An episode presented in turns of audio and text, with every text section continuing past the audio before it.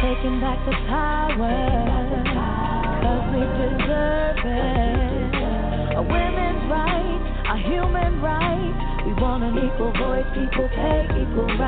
Taking back the power, we deserve it. Want an equal voice, equal pay, equal right. This one is for my daughter, born to be a leader, a visionary, powerful. The truth is what I feed her. You can know the difference very second that you meet her. Consistent breed of woman ain't playing the backseater. No prima ballerina making half if you Latina. Uh-huh. One in four women homeless cause someone beat her. Respect that we deserve is the power that we earn. Hashtag me too, my body, my like two different nations. And we don't have time to be having no patience. Remember last time that we waited for changes? I like a woman that stand for what's right. I like a woman that stand for right. Still go to work just as I'm for that guy. Cause she only make happen with the man making night. We're taking back the power, cause we deserve it. A women's right, a human want an equal voice, equal pay, equal rights. Taking back the power, cause we deserve it. A women's right, a human right. We want an equal voice, equal pay, equal rights. When we stand in allegiance, we will never be defeated. She is so powerful but mistreated. I've seen what society thinks she should be, but every single woman is unique. You are different, you are gifted, stronger than you know. They can never take your soul. Broken, beaten, torn to pieces, stronger than you know. They can never take your soul. We've been chastised and laughed at, but women always bounce back. Limit my abilities, I'm swerving way past that. Hold a thing, grasp that. We can never backtrack. Women run the world, and that's a fact. Snap or cap that. Wanna make a change? Oh, that's funny, me too. They objectifying women and they thinking it's cool. Wanna talk about equality? I'm joining in too. I'm Dakota. I guess you could call me Mrs. Me too. We're taking back the power, cause we deserve it. A women's right, a human right. We want an equal voice, equal pay, equal right. Taking back the power, cause we deserve it. A women's right, a human right. We want an equal voice, equal pay, equal right. Powerful beyond belief. I breathe soul into life, not despite of, because I am women. I am the revolution, ancestral calling, sojourner's truth. Susan B. Anthony and Ida B. Wells paved the way so that Ava DuVernay could create today. Blinded by divinity, our powers go on to infinity. United pillars of liberty. We're taking back the power, cause we deserve it. A women's right, a human right. We want an equal voice, equal pay, equal right. Good morning, and welcome to Wanda's Picks, a Black Arts and Cultural program of the African Sisters Media Network. And that was uh, Women's Rights Mixtape. And uh, we are going to be playing something from the archives this morning. A really wonderful interview we had with Rhodessa Jones when she had her resurrection of She at Brava Theater in San Francisco seven years ago. It closed April 7th. And so you won't be able to go see her in performance of this wonderful one woman show, but you can listen to this interview and just think about, um, you know, when you were in the theater, you know, experiencing this wonderful production. And uh, the second part of the show, we are going to have uh, some of our wonderful poets from throughout the country joining us as we celebrate National Poetry Month and uh, the end of National Library Week. What a great institution we have in our public libraries because now more than ever, we can catch up on some of that great reading that we've been putting off. So enjoy Rhodessa Jones, The Resurrection of She. So I'm speaking to Miss Rhodessa Jones about the resurrection of She, and it's directed and the music is by uh, Idris Ackamoor, her longtime um, collaborator, and uh, Hamilton College is presenting this. Um, tell me about the Hamilton College presentation. Um, they that was the first place it was presented. Yeah, it was a. Uh, we wanted to see if it had legs, uh, just because I was scheduled to be there to do some work in a prison there. Oh that uh strangely enough that fell apart for them. Mm-hmm. They couldn't get clearance, you know. San Francisco, California is a very different place for for us, even the prisons, although they're they are they're large uh, warehousing and it's a money making factor. But for me, anyways, I cut my tooth in California on working in prisons and and in other places they're just prisons are just hard to get into you know so. yeah i tried um yeah. a lot of, yeah it's really hard you can't even you can only you can even get in the like the lobby you you're out you're outside talking to them and they're saying no you can't come in and that's south africa madagascar mm. and senegal yeah those uh you know i uh, my some of my African uh, friends and associates they kind of get miffed, but I always I just end my my salutations and everything with them would just pray for Africa because mm-hmm. um, you know it's just so the deal is going down and it's always so dark in a lot of ways and you know and uh it just South Africa I was very impressed because of the the program that they embraced. I mean, I was surprised because I I thought I was going to go and it was going to be the same same old same old same old. But no, I actually have been working there now for almost a decade and mm-hmm. Africa. Yeah. Yeah, yeah. I I stayed down the street from you. I couldn't afford where you all stay. oh yeah, well that's uh, yeah that was uh thanks thanks to the thanks to the um the Rockefeller Foundation, actually. Oh, okay, okay, yeah, yeah, yeah. It's a nice neighborhood. It doesn't feel like Africa at all. I mean, there's a Seventh Street. yes, yes.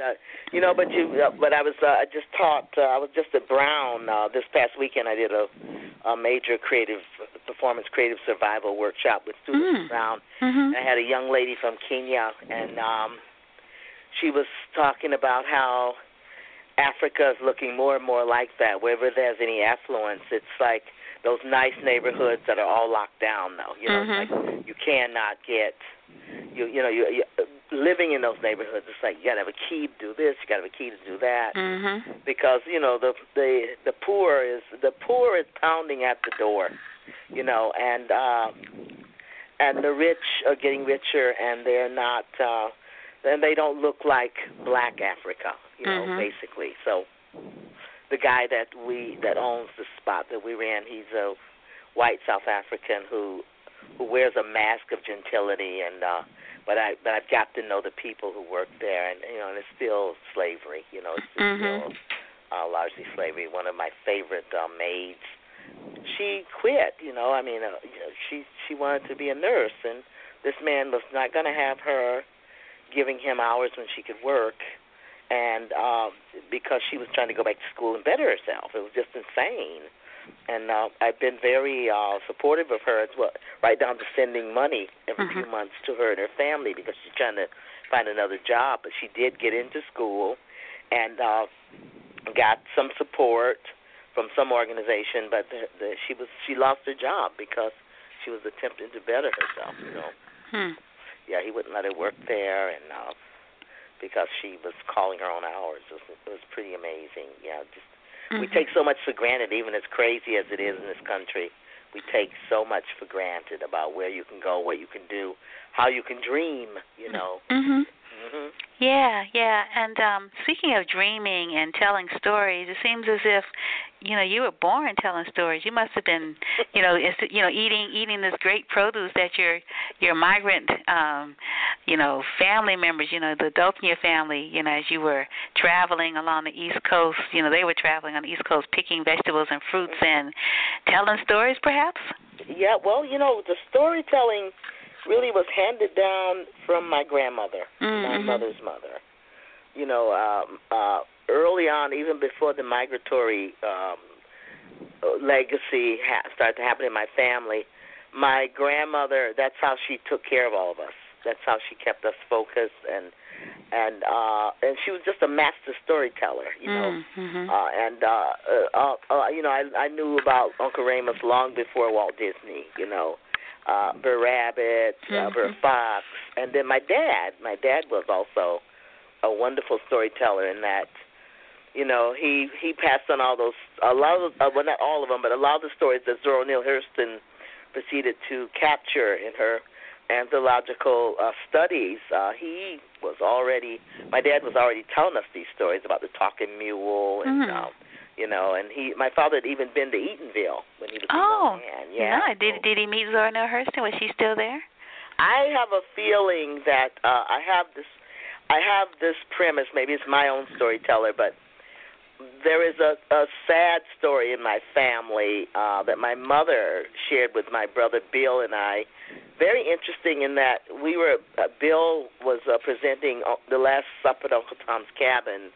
This was like back in the late '80s, '90s Mm-hmm. and we were all in the limo circling the block, uh, trying to find a way to to get out. Uh, my mom was with us. It was Bill and I. My mother started telling us the story of how my father had killed my uncle Pat, her older sister's husband. They had been brothers, literally. They had been so close, Mm-hmm. but it was over a woman, a fancy city woman who would sit uh, on the sit on the commissary steps and share stories with these men and uh, apparently they both fell for this woman. And in my heart of hearts, I think it was Neale Hurston.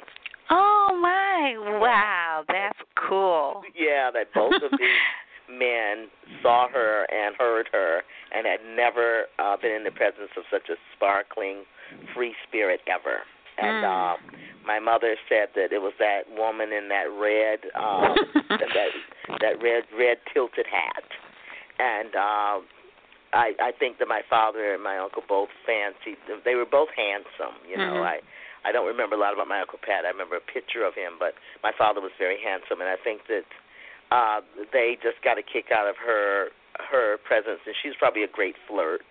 And my uncle Pat came around the morning that she left town, and he had a gun, and he wanted to kill my dad and my mother and my aunt. Uh, to this day, they don't know really what happened Hmm. but I think was either my father got to spend a little too a little more time with her than my uncle, and at any rate, my father um killed him first. Wow. Um, yeah, it was just this blazing, crazy battle between these two black men Hmm. over something that was not spoken, and uh Hmm. and my mother said I think it had to do with that fancy city woman that got because she got Verna Hurston got on a train the same mor- morning, and I guess all the women were a tad re- relieved. I'm saying Zora Hurston, but this woman did, and left town, and then my uncle came over to kill my father, and my father apparently was was ready for him, you know, um, and uh, shot him first when he came up on the property, you know. Um, Hmm. yeah, Wow, that sounds like something out of a Zora Neale Hurston tale.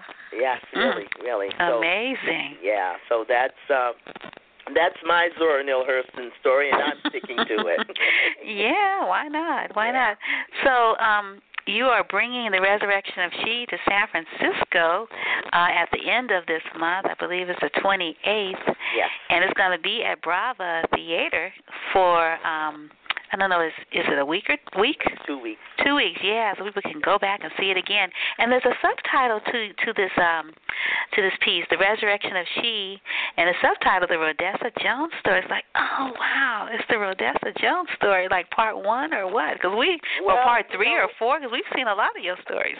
Well, I, it's a it's a return to some old material, Mm. and that I I I, I with my work in Africa Mm. and my work in San Francisco with the Medea Project methodologies, uh, it has been an incredible uh, eye opener. The looking at how how the the lives of South African women and the lives of uh, incarcerated women, uh, marginalized women, I guess I should say, in America are so alike Mm. and uh and on one level i marvel at whatever has brought me to this place in time where I can get I can mine stories from women. Women will share just about anything with me. Mm-hmm. And uh so I I decided in making the resurrection of she that I was going to go back and examine my methodologies and could I do the same thing openly to Mm. myself Oh. to craft uh my own journey Mhm. you know uh as a as a woman as an artist as an african american woman as a mother as a grandmother Mhm. you know could i chart my own course and so that's what the resurrection of she basically is it's like uh looking at the way our lives are really like uh uh like an onion you know the we keep peeling back layer after layer after layer. Mhm. and how many times have you died? When did you die? You know i mean i had a baby at 16 by a boy that i you know i was so innocent. He said he loved me and uh held my hand in the moonlight and sang uh the beatles when i get older losing my hair when i'm 65 when i'm 64 and and then everything that happened out of that that betrayal in a lot of ways. I mean, and then of course when I came up pregnant, it was my fault. You know, obviously I wasn't a nice girl. Mhm. He turned into somebody I did not recognize, and how and I had to move on. I had to live on, but you have to let go of who you were, and that is a death in itself. You know, uh, and um, and then he just died. He Mm. just uh, died uh, uh, just after Christmas. My daughter's father, Mhm. and that is another death. I went to his um, memorial because my daughter is in Dubai, and uh, she said, "Mom, I know you might not want to do this, but would you go?" And I said, "Of course I would. You know, of course I'd go." And uh, in going, well, first of all, fast uh, rewind.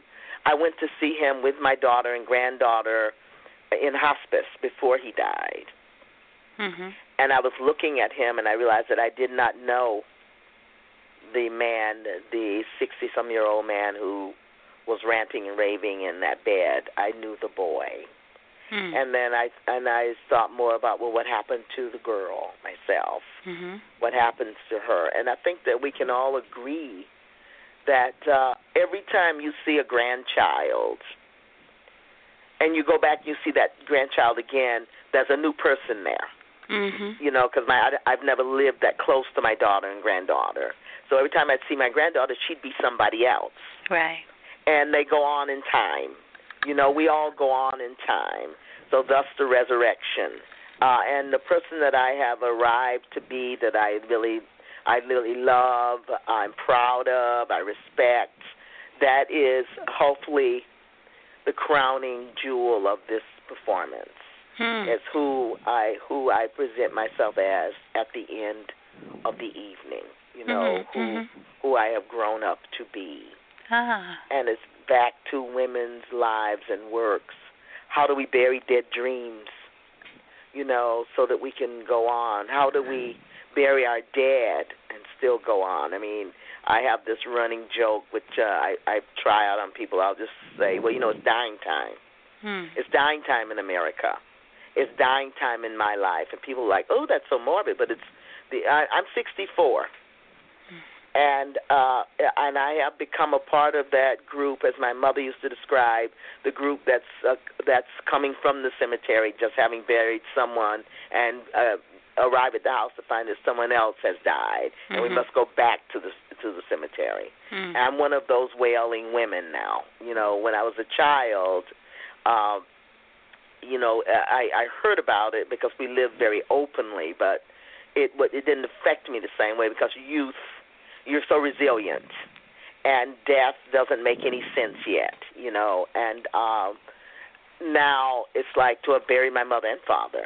They're both gone. You Mhm. know, um, to now to have married my daughter's father you know, to uh my uh I I I buried well, I didn't bury him, but I watched him he died and uh, left me the love of my life, the man that I think pulled all of my womanism and my sexuality and my my sensuality together, my my witcher my crafts, my witch's craft, you know. He was he loved my food. We used to have such a lovely time together and I with him I had arrived at this place where I don't have to be married.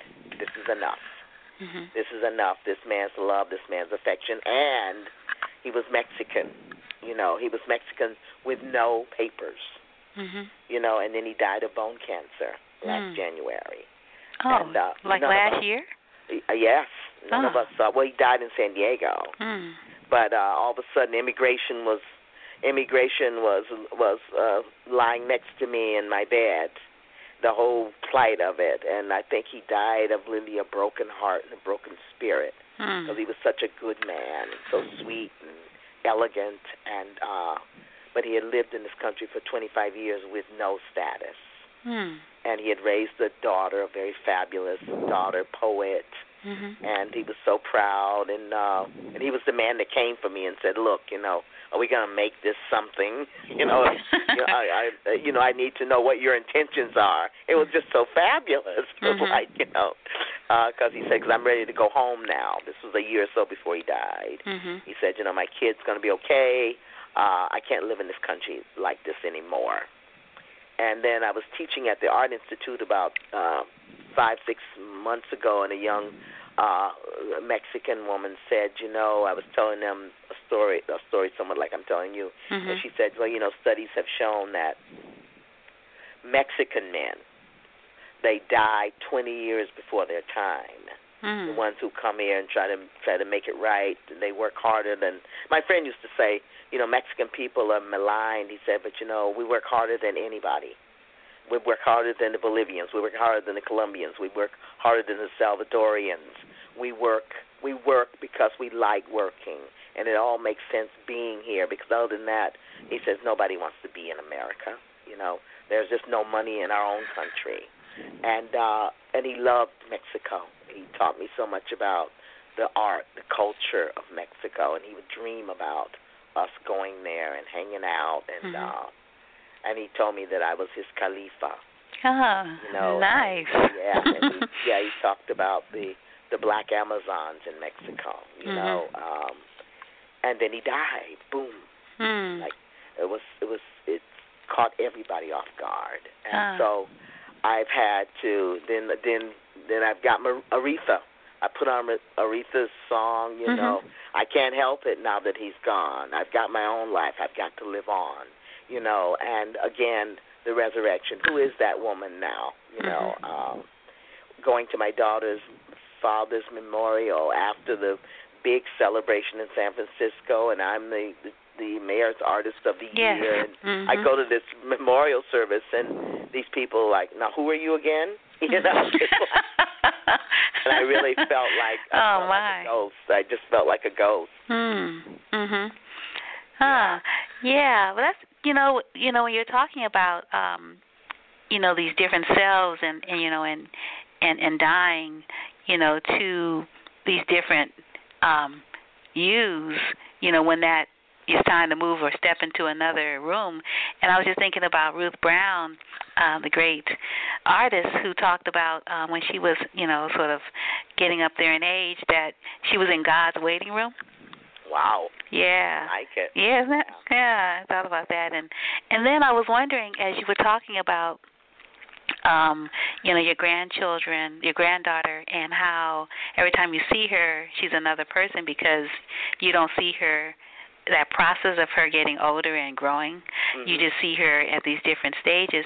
And I was wondering, um, uh, how many selves have you had to let go and can you ever retrieve like can you like are they sort of like you know how when you delete things Uh-huh. sometimes it says gone forever but then we know there's no such thing as that for real Yeah. um online. But but it says that so it means that I can't access it anymore. But when you when you move on are you really moving on? Is the door like shut locked gone? Like it's never you can't or can you actually go back and get some of those persons just in case you weren't really finished with her well, therein lies the performance material for this show. ah I I uh, I don't know. I am I'm exploring and I am uh, uh, perusing to see. You know, I Mhm. think uh, I heard a poet say. Uh, she said, "When you are downhearted and you're having a terrible day, remember when you were five. Try to revisit being five Mhm. and how simple the world is, uh, supposedly. Now, I've lived and the work I've done has shown that a lot of five-year-old children are are already looking at you with ancient eyes. So, but uh, largely, I think what she meant was that before life hurt, Mm. you know. Mhm. Um, I like nine in the show. I am uh, I'm gathering stories of nine year old when we were nine. As a nine year old girl, I I read another article in More magazine, and I invite you to send me a story of, uh, that happened. Something that happened to you at nine as well. Okay. And uh, um, this writer is talking about um, her love of horses and how she had always dreamed that she would go to Uruguay and learn to ride uh, this um, in a certain Spanish style. And she said, for some reason, it all came together for her at nine Hmm. that she knew that's what she wanted to do. And uh, as she has studied the lives of other women and have gathered stories about being nine, uh, she's come to this conclusion that at nine you're fully formed. Hmm. You know, I mean, you you know, you have your opinion, you have your your psychic spiritual energy. And I remember with my dad, I just remember telling my father I was going to be a great ballerina Hmm. Mhm. and I was gonna have a pink jet, and I was gonna uh, live in Russia, and I, you know, and uh, and I can remember just being so clear about it all. Mhm. And I remember my father. He listened to me. He didn't tell me it wasn't gonna happen.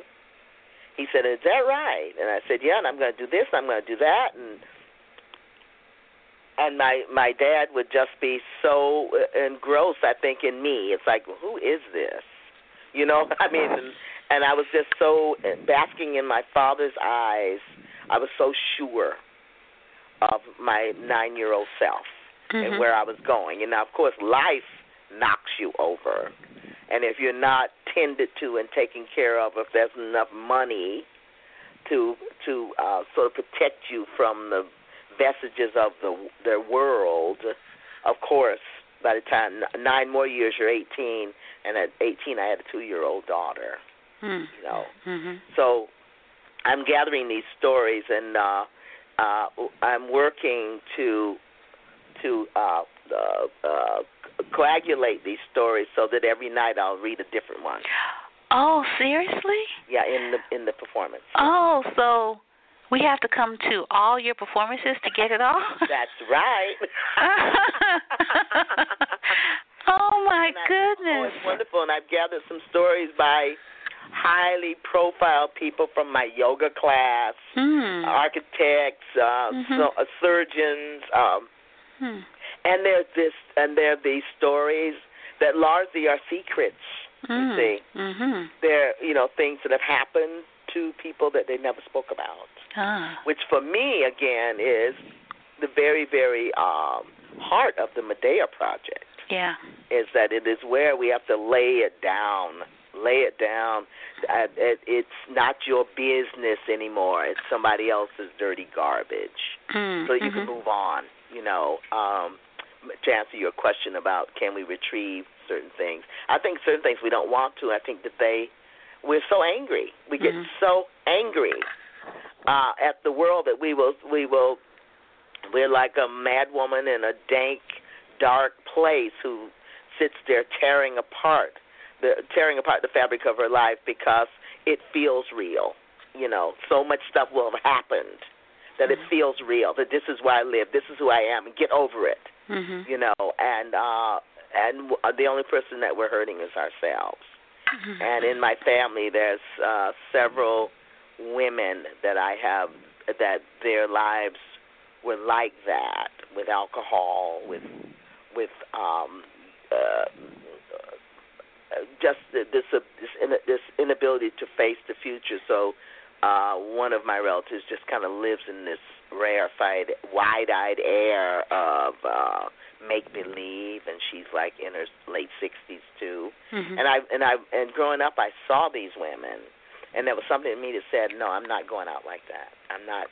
I rather I would rather be the first one to let the world know that this happened to me, that Mhm. this hurt me, because I learned early that I wasn't alone.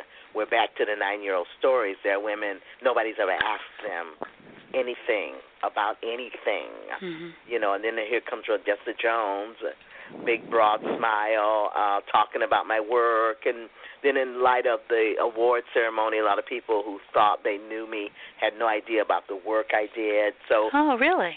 yeah, yeah, there's a lot of people that you know. I just You're famous. I don't know how anyone could not know. well, you know, I see Huh. um, amongst my people, my dear. I mean, you're such a celebrity. I'm like, uh, you know, like a, in a great way, you know. Yeah, and uh, I had a I had a sister tell me it was about three years ago at a Christmas party, um, uh, at um, Renee Walker's house, my um, one of my costume designers, and Mhm. this lady just found me and and kind of cornered me and thanked me for never leaving, Mhm. never leaving uh, us. She said, "Thank you for never leaving us. For you could have gone to Hollywood." She Mhm. said you're pretty enough to be this, you're pretty enough to be that, but you decided to stay here and be with us, work with us, which was so moving. It was Mhm. very profound. I'm like, oh my God, show me the door. I'd still like to try for Hollywood. but the work has been so rich. I Mhm. work with women. Uh, my um, the gift of of my own production company, Idris Ackamoor, where I can make my work. It Mhm. belongs to me. You know, I mean, I tried offhandedly to to to do the pilot season in Los Angeles and all this kind of stuff, but no, I just uh, you know, it's it wasn't as interesting as my own story and the stories of women around me. You know, the Mhm. stories that nobody was telling or talking about, and uh, the rewards have been nice. You know that, uh, uh, and it's it's meaningful work. You know.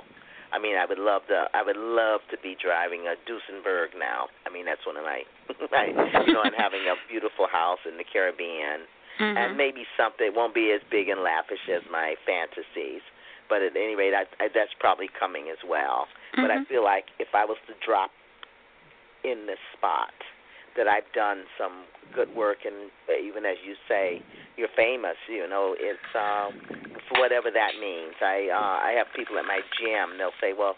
Uh, do you do autographs? And I said, well, not really. I said, you know, I don't really do autographs, and I I do autographs for young people who might think they know me, but Mhm.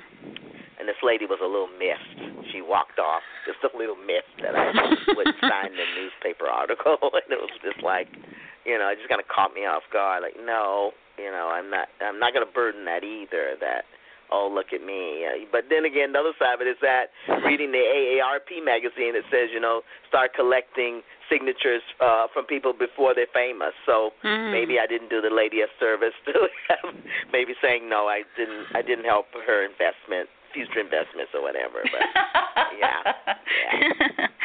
yeah, I was thinking about. Um, I've got a couple of things I was writing as you were talking, and um, wrote down some words like audacity and authenticity, and uh, inheritance and legacy, and then choices.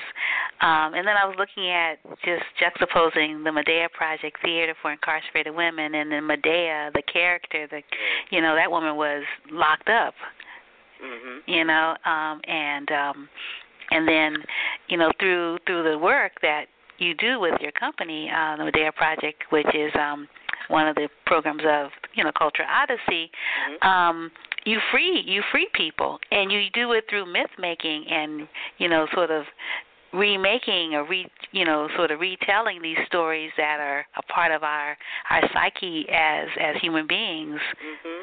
Yeah And trying to stamp out shame and Mm. stigma. mhm You know, because it is uh any way you look at it, uh if you can get up off the floor and wash your wounds, you're standing.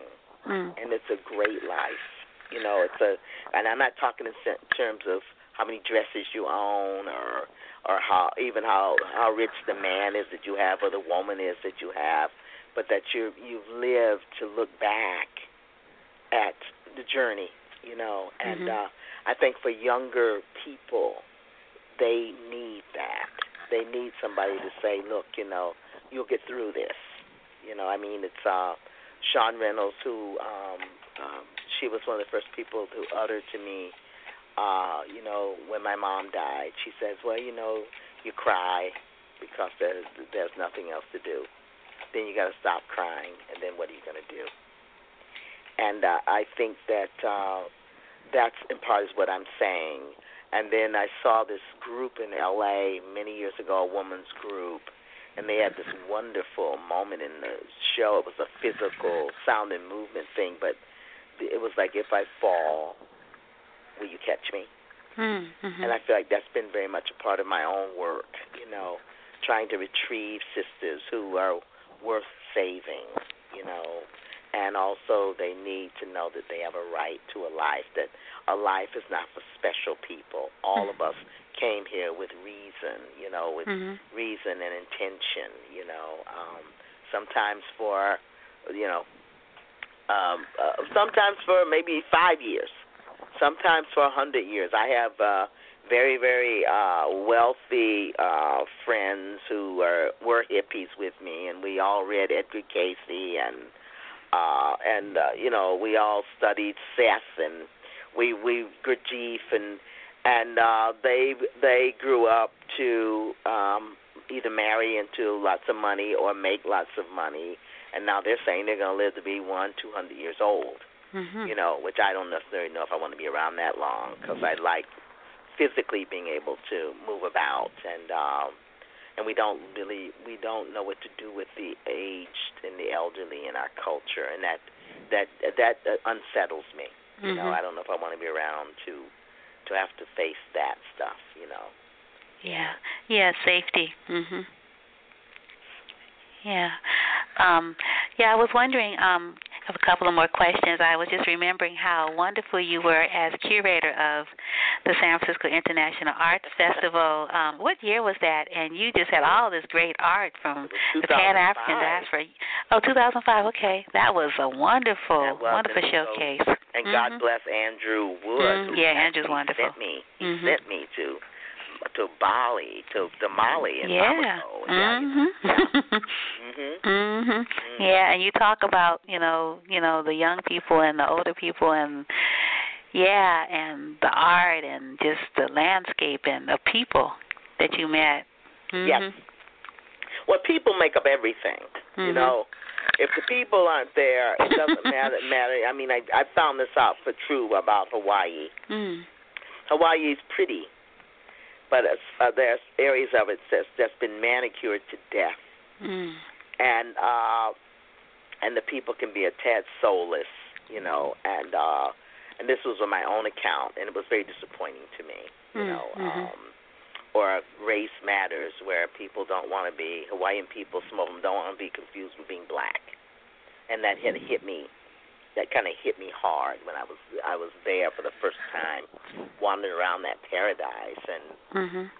came upon a couple of instances where uh, some white person, ticket taker, gatekeeper, assumed I was with whomever was in front of me or whatever, and just watching the brown people and their response to no, she's no, no, I'm Hawaiian. I remember one one woman and her daughter, we're Hawaiian, and uh, which meant we're not black. You know, so it's like, you know, and, uh, you know, and I go to Jamaica, Mhm. and I still can find pockets of uh, musical humanity, and uh, the people are being kind of starved out uh, of of their freedoms, and that everything is being sold by the government. But you know, God bless the music of Marley and uh, reggae and people that look like me, and when they got a moment to be free, you know, Mhm. when they can come up out of their strife and stress it's such a lovely place to be, you know, with that backdrop of the ocean and all that stuff going on, you know. Of course, yeah, as a man, you have to say, look, I, I'm not the one. I'm not in the market for a Jamaican boyfriend. Or did that a long time ago, and excuse me, coming through. but um, largely, uh, it's wonderful. Glass of rum, a hit of ganja in the ocean, uh, I'm I'm there. Mm. yeah, it was really interesting. Um, you know, these places that don't want to honor their African heritage. Um, I mean, you know, Hawaii. You know, I mean, Yeah. their their last queen was black, straight up. I mean, the sister looks like a sister. Yeah. and then you think about Mexico. Um, Mhm. You know, I mean, we're all over Mexico, and the last governor was black. Mhm. So it's like, I mean, you know, like we should be uniting, not separating. Mhm. It is that there's so much. Uh, uh, one of the women in the Medea Project, Angie. mhm. When Yeah, one, Angie. one of the reasons I fell in love with Angie was that she came she came into the process when when the uh, Rockefeller Foundation had funded Cultural Odyssey to go into the jails and Mm. explore uh, race, culture, and religion. Hmm. And uh, so here's this little white girl from Idaho who one can say the first black person I met I was 12 years old when I first met a black person. Hmm. And then the whole question of if there was a pill to take that would make you any other race, would black be a choice? And she said, well, only if I could take it for a, a shorter period of time. And of course, people are like, well, you know, people are getting very upset. You know, later for you and I. And I said, no, no, no, let her finish. She said, she said, look around you. The world is so hard on black people. She said, black people can dance, black people cook, black people are funny. It's a lot of fun, but the, but the world can be so hard on people of African descent. I think is what she meant. Mhm. And here she was, a little blonde girl from Idaho, you know, and um and I just thought it was an incredibly astute observation to make, you know, that Mhm. you're absolutely right. So wherever I go, I still try to work to to create a bond with all of us, you know. I mean, Mhm. with, with everybody. Um, last night on the plane coming home, Mhm. I'm talking to a gentleman who was from um, white man. I think he was. Oh, he was from Marin. Oh, okay. He had just come back with his son, who was uh uh he had taken his son to visit uh Brown and another college there. And we're chatting it up in the back. I think he just really enjoyed me being so open and funny, you know, because when by the time he got back there, I was looking at the two bathrooms, and they it seemed like people had been in the bathrooms forever. He said, well, "I'm just watching the doors," and he thought that was hysterically funny. and we start talking. Uh, up comes this white lady, and uh he uh uh I said to her, I said, Well, you know, I'm watching the doors and he's and we're celebrating our children and our parenting and she looked at me and she said, Well I was I, I when I walked back I saw you, I thought you'd be back here cooking us something good to eat. what? Yes. I see I'm not quick enough then. It's like, huh? He looked at her like, What are you talking about? And she thought she was being uh she thought she was being a part of the conversation. You know, uh, if I had been as quick as my friend Sean that cussed her out and called her several different kinds of bees and uh, you know, and uh and and invited her to my backside, she probably would have went running back to her seat, crying and saying that why are black people so hostile? You know. you know. It's always a question when you're in the wrong, when Mhm. when when some white folks come up and get off in your face and they're totally off off the chain, you tell them, then you are hostile. But it was just like was stunned. I was stunned. Like what? Mhm. And she totally meant it. Mhm. And she thought she was paying me some compliment. I think. You know, I mean, it was just really odd. no. That's very odd. Yeah, and uh, and at the same time, the big, uh the big, uh, big white red red uh, stewardess came back, and she, she's and and, and the guy is saying, "We've been waiting for bathrooms," and she says, "I don't think there's anybody in this one." And he and I had been back, been back there talking, and apparently whoever left had not like uh left the door open or. Mhm. You know, and it was just like more uh, irresponsibility and inhumanity and a lack of connection with each other. You know, Mhm. um, and here's this lady standing there, you know, uh, hoping I'm gonna, hoping that I'm going to entertain her now. And I just, the guy said, "No, you go first," He said to me, and I just went right into the bathroom and back to my seat. It was like, you know, just, uh, just this, this kind of ignorance. It's just like ignorance, boldness, you know, and um, uh, you know, at the same time, it's, it's all you can do is hope that somebody will relieve her of some of that stupidity. You know, it's like, um, but it, but it wasn't me last night. I was just like, what the hell? Yeah, well, hopefully she will see your picture in a newspaper Mhm. and come to see the resurrection of she and like, oh my God. Yeah, well, I'm reaching out to everybody. I want everybody who thinks they know me to please come out, you know, uh, and uh, it, and and see my latest work, Mhm. and also, um, you know, it's uh, timing as long as it has been, Mhm. and uh, you know, uh, just um, I, I wonder sometimes, Rhodessa, my work can be so prophetic. What am I really saying? Saying goodbye? oh heck no. Uh-uh. No, you're not saying goodbye. no, uh-uh, not at all. I remember that um the cabaret style um piece you did where it was all red and was about hot flashes. That was oh so yes, oh yeah, that was that's one of my favorite pieces in the whole world. that was really fun. And uh and I want to mention um I know you brought your crown back from South Africa and uh Miriam Makeba's birthday just passed on the 4th, which was yesterday. And that's my baby sister's birthday. Oh. Oh, wonderful. Yeah, Yeah. yeah. Yeah, she would have been 81. Oh my God, what a goddess! You know, Mhm. what a goddess. I mean, it's like an whole idea to die in the midst of performance.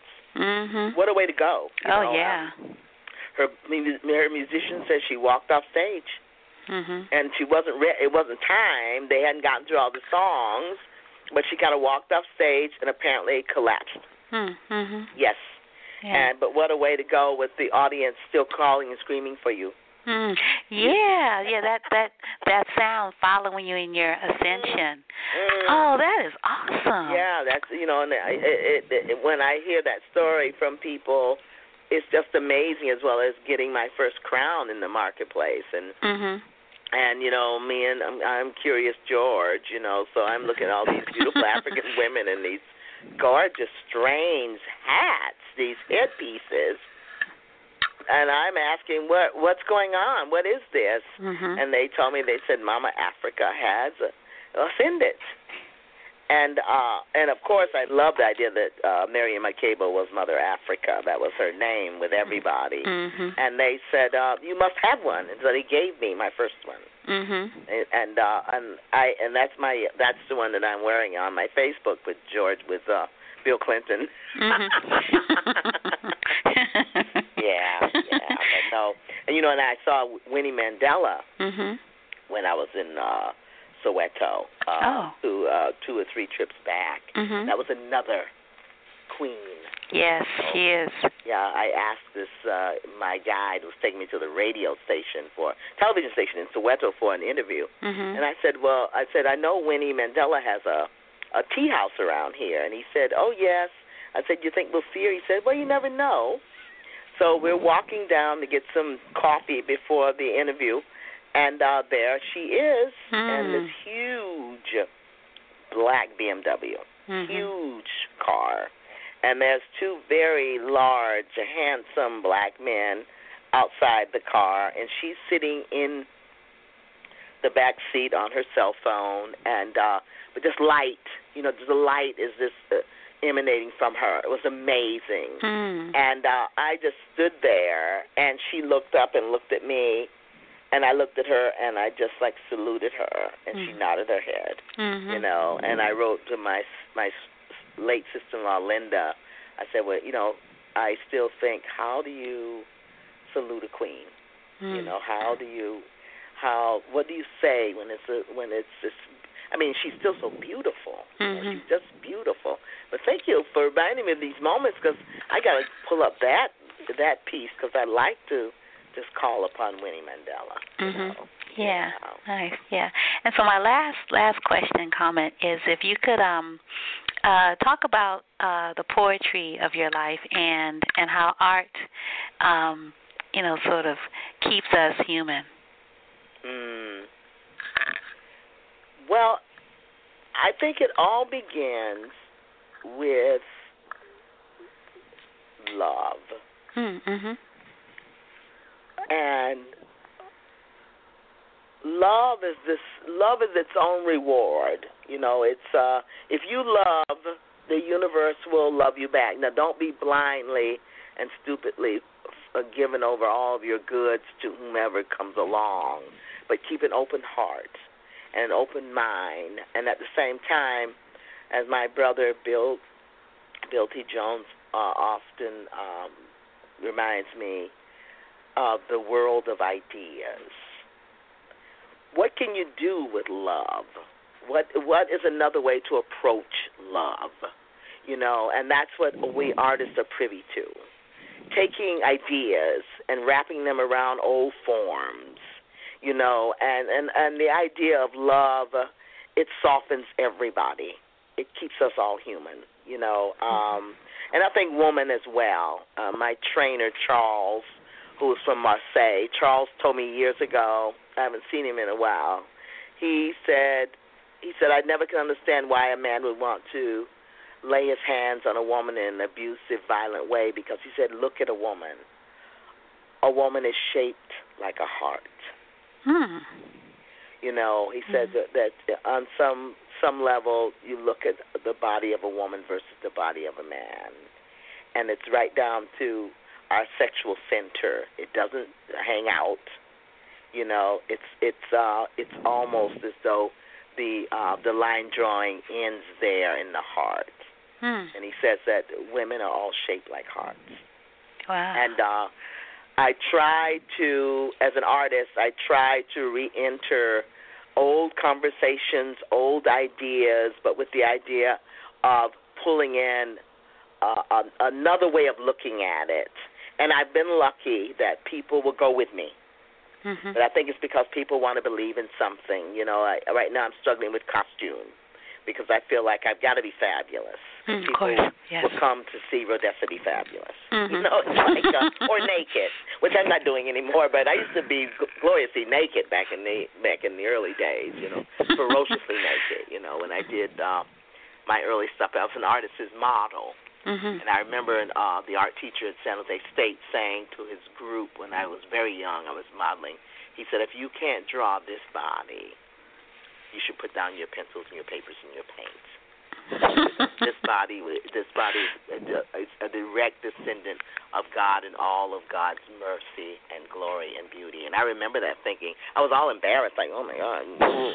but but um, it it was a blessing for me you know. Mm-hmm. And my mother used to say, uh, on a note just about this art making, my mother said when she finally saw a piece of my performance, and I was at Berkeley, and my mother had often looked at me, but then as mothers and daughters and sons, my brother Bill is such a bright light, you know. My mother had not, my mother sort of knew I was doing something over there, but uh, but uh, she came to see. I did a I Hmm. did a performance for um, sex and gender sex, uh, culture, and gender at Berkeley. I think it was uh, I can't remember was it uh, Opal or uh, Disa it was Oh. one of her classes, Uh-huh. and my mom came back. So I did a piece about generations, the four generations of women in my family, the blue stories, Mm. and I did it. My mother was there in the audience, and she and I was very nervous because I I'm always spilling I'm always spilling family secrets and opening closets and all this kind of stuff. And I Mhm. thought, oh my gosh, she's not coming back. Oh my, she's mad. Blah blah blah blah. But she finally came back, and everybody had gone, and I was um putting my make makeup away, and she came back, and she had to. She stood there in the doorway, and I remember her wonderful hands. She she had these amazingly beautiful hands, and they were so powerful. She just stood there and looked at me, and she said, "Now I know what you do." Mhm. You tell your story as a way to lift the people up. And uh, that was my mother's blessing, and I passed that on. That in the name of art and uh, saving the, the human family, I think it's about sharing stories. I tell you my story. I'll tell my story if you can tell me yours. And, Mhm. You know, and once you hear somebody's story, you definitely can't help but see them differently. So that's uh, what I do in the name of saving the the tribe. Mhm. well, thank you for all that you do, and gosh, the resurrection of She is going to be so phenomenal. Um, March 28th through April 7th, and I was looking at the dates, and um, it passes through the season of um, of I'm trying to think, um, I'm trying to think, uh, what's it called? Um, the season of peace, you know, that starts in January and it goes through Martin King's uh, assassination and it travels through Gandhi's life, Kennedy's life, Mm. Malcolm's life, and mm. uh and then so it's like three days past it and from what you say we we definitely need to catch you more than once so yes. people shouldn't wait till the last week and you know the last days of the last week because you probably be selling out because Brava's not huge. and also, you know what, what happens to me all the time is somebody will say, you know, I I saw that show and I I really wanted to come back again, or I wanted to ask you like what you meant, you know, and uh, and depending on how I feel or how the the audience feels, I may have a uh, a few talkbacks. Oh wow, that'd be so great. Yeah. So you so there's the element of of of surprise there too. I mean, we we might get more than just sitting in the audience. We'll be able to like talk to you and afterwards see you walk out of the dressing room and get your autograph and yeah, all those things may very well happen. and uh, at the same time, that part of the resurrection is that I really want to be able to say no. Right. Yes, of you know, course. It's like good night. Uh, like Katharine Hepburn said, some lady asked for an autograph. Katharine Hepburn, who's one of my heroes. Mm-hmm. Katharine Hepburn. Uh, this woman said. Uh, Katharine Hepburn said, "Oh no, no, no. I'm uh, no. I'm really tired." And this lady said, "Well, we made you who you are." And she said, "Like hell, you did." so I'll end on that note. okay. Thank you, Rhodessa. Yeah, definitely. Yes, thank you. Thank you for the wonderful conversation. I look forward to seeing you um, in the resurrection of She. yes, it's going to be a great evening. Um, there will be. Everything you do is great. Thank you. All right, you take good care. Bye bye.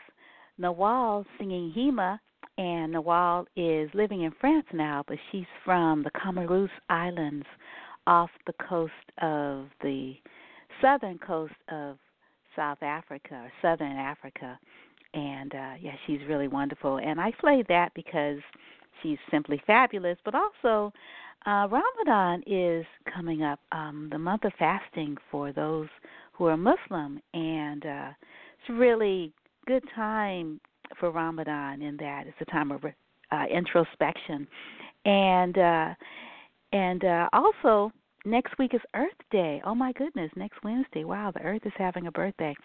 So anyway, uh, a lot of really uh, significant time during this this uh, period of of of seclusion, uh, physical distancing and seclusion, and we are continuing with our poetry. And uh, joining me in my in the studio is Kim McMillon and maybe Lucinda Clark. Good morning, Kim. How are you? Kim. I'm sorry. I'm doing well. Hi there. Were you muted? yes, I was muted.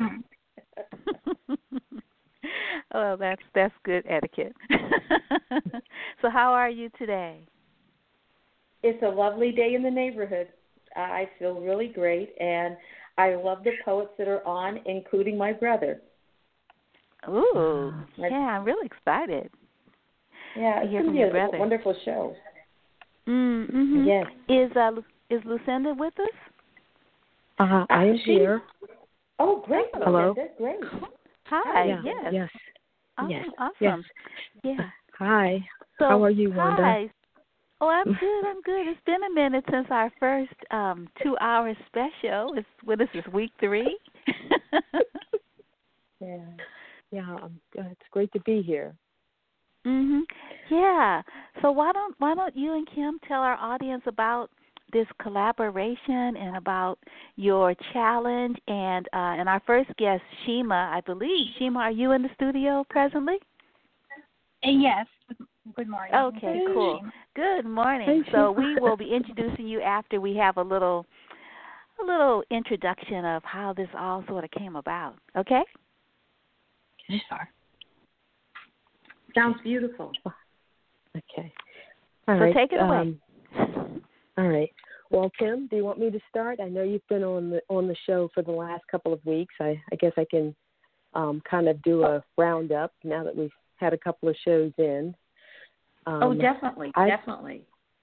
Yeah, I, I've I've known Kim um, for quite a few years, and uh, I reached out to her because um, I was feeling kind of down, unsure about um, the role that um, I was having in poetry. Um, we were celebrating. We're coming up on 20 years of um, working with poetry and and building um, collaborations in the community.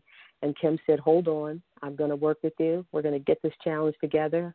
and then all of a sudden like we were uh running articles in newspapers and and doing this show and challenging poets all over the country and um i had gotten a chance to um allow some of my best poet friends to be on this show and I just want to thank you, Kim, for making it possible, and to thank you, Wanda, for um, giving us East Coasters, Southerners, uh, New Yorkers a chance.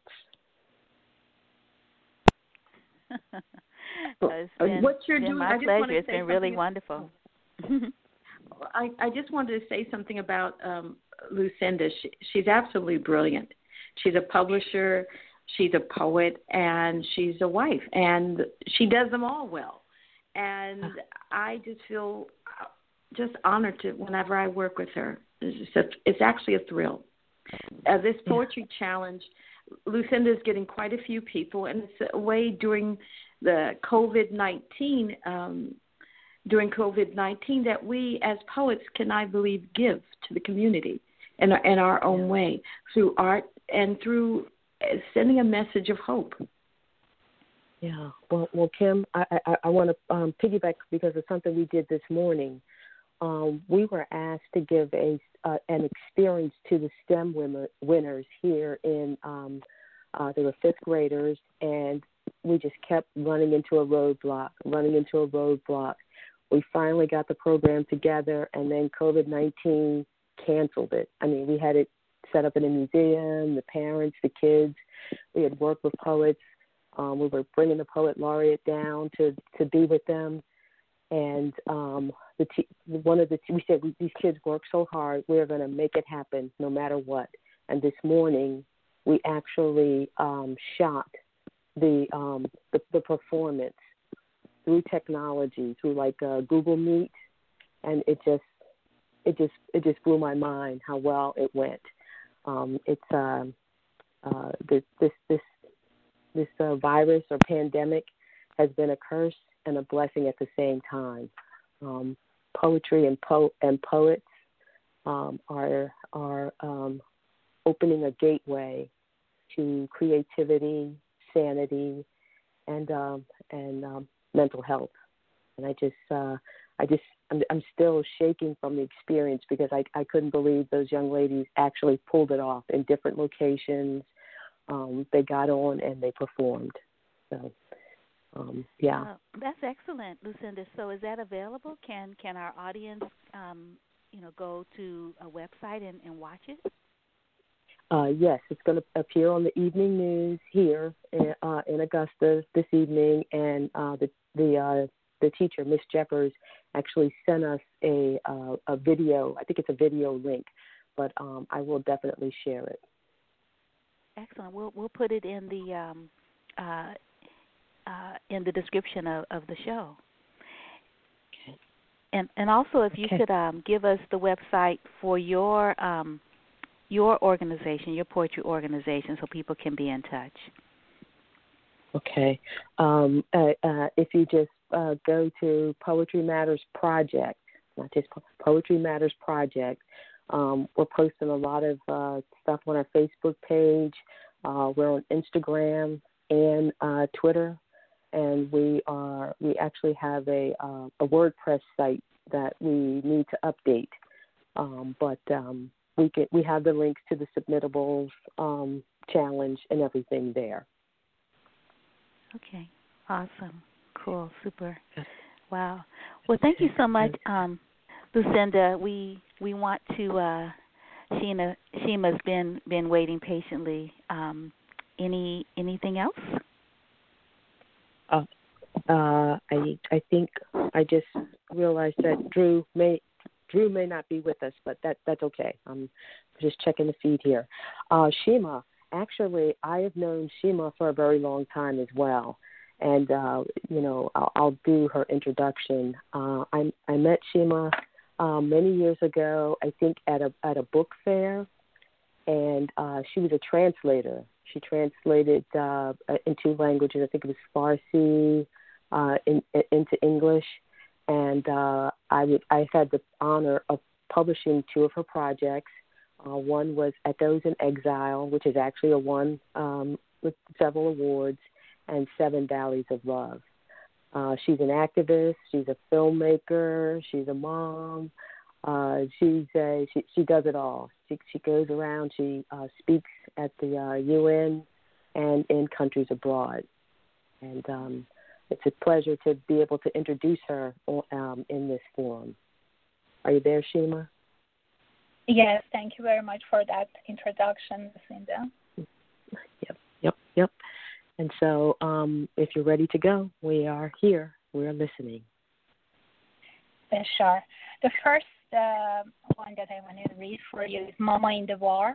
It's um, because of the experience I had during the Iran Iraq War in the 80s. Mother, underneath the stairwell, we learned to celebrate the new year, your birthday, my childhood. Like a scene from a black and white movie, we laughed nervously. We thoughts of our melting flesh, the cake on the kitchen table, and cockroaches that flew on four wings. Mm. Mm. yeah, yeah. You, you have one more, yes? Yes. Uh, this one is called 5.7. This is from Echoes in Exile. I don't care if you are you and I am I. I'm not some exotic flower. Whatever coat you have on, I will put it on to warm me, and the shoes, however small, I will walk in them to balance our height difference. You don't need to cover, convert for me. I have already converted to you. You see, I never had a religion to begin with. I was born naked from all religions but your love. I know that was not the point. I know there is no conversion, there is no coat, no balance, no shoes, but the naked truth of me finding you first, not you finding me. You whom will never know who I was when I was sitting on the white sheet. You not beside me. And the words that are already written, the words that are already said, are already felt and are already gone. And I try to take them back into my empty bowl of hands, to put my hands on the chest, the chest into rest, the rest into the heart, the beat back to the soul, the soul back to what it was before you. Alas, I am 5.7. Wow. Wow. That is beautiful. Yeah. Yeah. That is it, it, it really amazing. is. Thank yeah. you. Yeah. So so are you working on anything right now, Shima? Um, at present, I'm just doing some activist work, uh, which is mainly focused on um, uh, discussing uh, underage uh, girls who are married off uh, around the world. That's what I have been working on. Yes. Mm. It's a film, right? A documentary. Uh, mainly, I'm talking at uh, different places. I mean, at present, not with the you know the pandemic and everything, but uh, hopefully it will turn into a documentary. Yes. Hmm. Hmm. Well, is there anything else you'd like to share with the uh, audience? Um, just thank you for listening to me. Yeah. Uh, yes, thank yes. you. Yeah, thank, Thank you for You're quite welcome. absolutely beautiful poetry. Yes. Mm. Yeah. Mm. So we have uh, we have two two um two poets in the studio. Did you say um that um uh that Drew is not going to be joining us? I don't know. I- i- Is he on the line, Drew? Um I'm not sure. Let me um let me unmute the mics. Uh, let's see. Uh Drew, are you with us? Mhm. Um uh is is it Vince? Vince, are you with us? Vince, yes, I'm here. Oh, It's a wow. wonderful morning. Oh, wait Hi, a minute, Vince. Kim, your brother. How cool. Well, now, but it, it, I it, I think the other um, poet might be Ayodele. no, no, there. No, Vince is the only one. I am here. I am here. Oh, Ayo. Oh, oh, hey, Ayo. Oh, cool. Well, you're Um, you're next, Ayo. Good to talk I to you. here. How are you? Ah, hanging in there uh, and making art. Just got through shooting a video from my yard Mm. uh, for Wolfhawk Mhm. Jaguars uh, upcoming joint. Beautiful. Nice, nice, cool, cool. Yeah, tell us about that. So, Kim, do you want to introduce your brother, and I'll introduce Ayodele I- uh, Nzinga. I think that's perfect. Well, my brother is a resident of Pahoa, Hawaii. He's an avid vegan, and he's a great supporter of a sustainable living by growing your own food. He's also a school bus driver and is known in the community as a coconut man because he sells coconut to the local markets and restaurants. Vince presents programs in the school system on the importance of the coconut and through the business sells coconuts uh, before the uh, coronavirus, he was selling to everyone, but of course we have social distancing, distancing right now. Vince has been writing and performing poetry since he was 10 years old. On the mainland, Vince did t- television commercials, voiceovers, and films. His latest movie is Building Butterflies, which is soon to be released. How are you doing, Vincent? Or should I say, uh, um, not mahalo, aloha. Yeah, well, aloha, yes. Aloha to all. It's a very beautiful morning here as the sun's coming up in Hawaii. Beautiful. Well, well, wow, what, what time is it there? It's it's six uh, forty something. Oh wow! We just got back nice. from a, a wonderful walk, my wife and I, Mm. Mm-hmm. and I'm thankful to be able to come to you with this program with this poetry. I, I appreciate your your invitation. Well, we appreciate oh, your you're being quite here. then. welcome. Yeah, we sure do. So, what are you going to read today? Okay. I'm going to uh, recite one of my poems that has a lot to do with just being present, and it's called Awareness by Vince McMillon. If ever you feel like there's no place to go and your ordeals have dealt you their curse, let go. Let God fight your battle now. He's never failed to guide you through the worst of the feelings you carry, the anxiety you carry, you come to the end of your run. Just your mind. Come inside and find a solace while the wage is being won.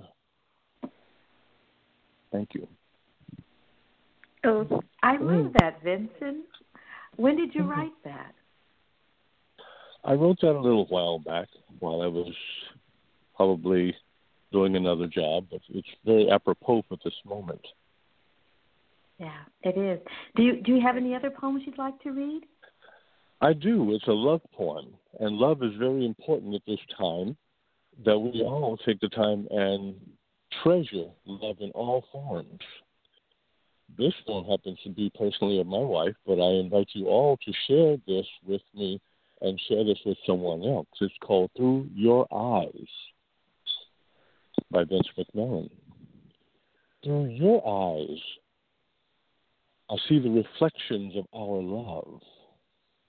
In your eyes, I see you, seeing me, seeing us running down the beach, laughing at the waves, feeling the soft sand giving beneath our feet. The glistening sun warming our skin, warming our hearts, warming our lives is shown in your eyes. In your eyes, I feel the caring prayers given to protect the children of our lives. In your eyes, I feel acceptance beyond our fears. Two loving hearts that let go and let God guide the course of our lives is what we see in your eyes. Thank you. Mm. Oh, I love that. Very sexy. Vincent. great voice. wow. Mm. Yeah, well, thank Very you. nice. Very nice. Very nice. Well, thank you for being on the show, Vincent. I really appreciate it. You know, It's I an think honor. that- well, Thank you. we Thank you. thank you, and and it was our honor too. Take care, of Vincent. Okay, I love you all. Aloha. Bye. Aloha. So Ayodele Nzinga, um, who is highly decorated with lots of academic accolades like an MFA and a PhD, uh, uh, Dr. Nzinga is often uh, referred to as a Renaissance woman. She is a talented actress, a powerhouse spoken word artist, a lyricist, a published poet, a playwright, film and stage director, producer, recording artist, film writer, and offers a series of engaging motivational lectures, transformative workshops, and collaborative creative sessions as a means of creating space for group transformative work, transformative workshops. Wait a second, got lost. Oops, sorry. Let's see. Let me start all over again. Um, collaborative creative Please sessions don't. a means of creating space for group conversation. Wow.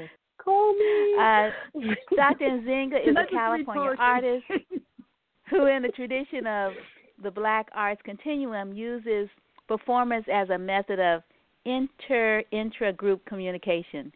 She was the artistic director of the original Recovery Theater and its cult classic Marvin X's One Day in the Life, the longest running African American theater production in North America.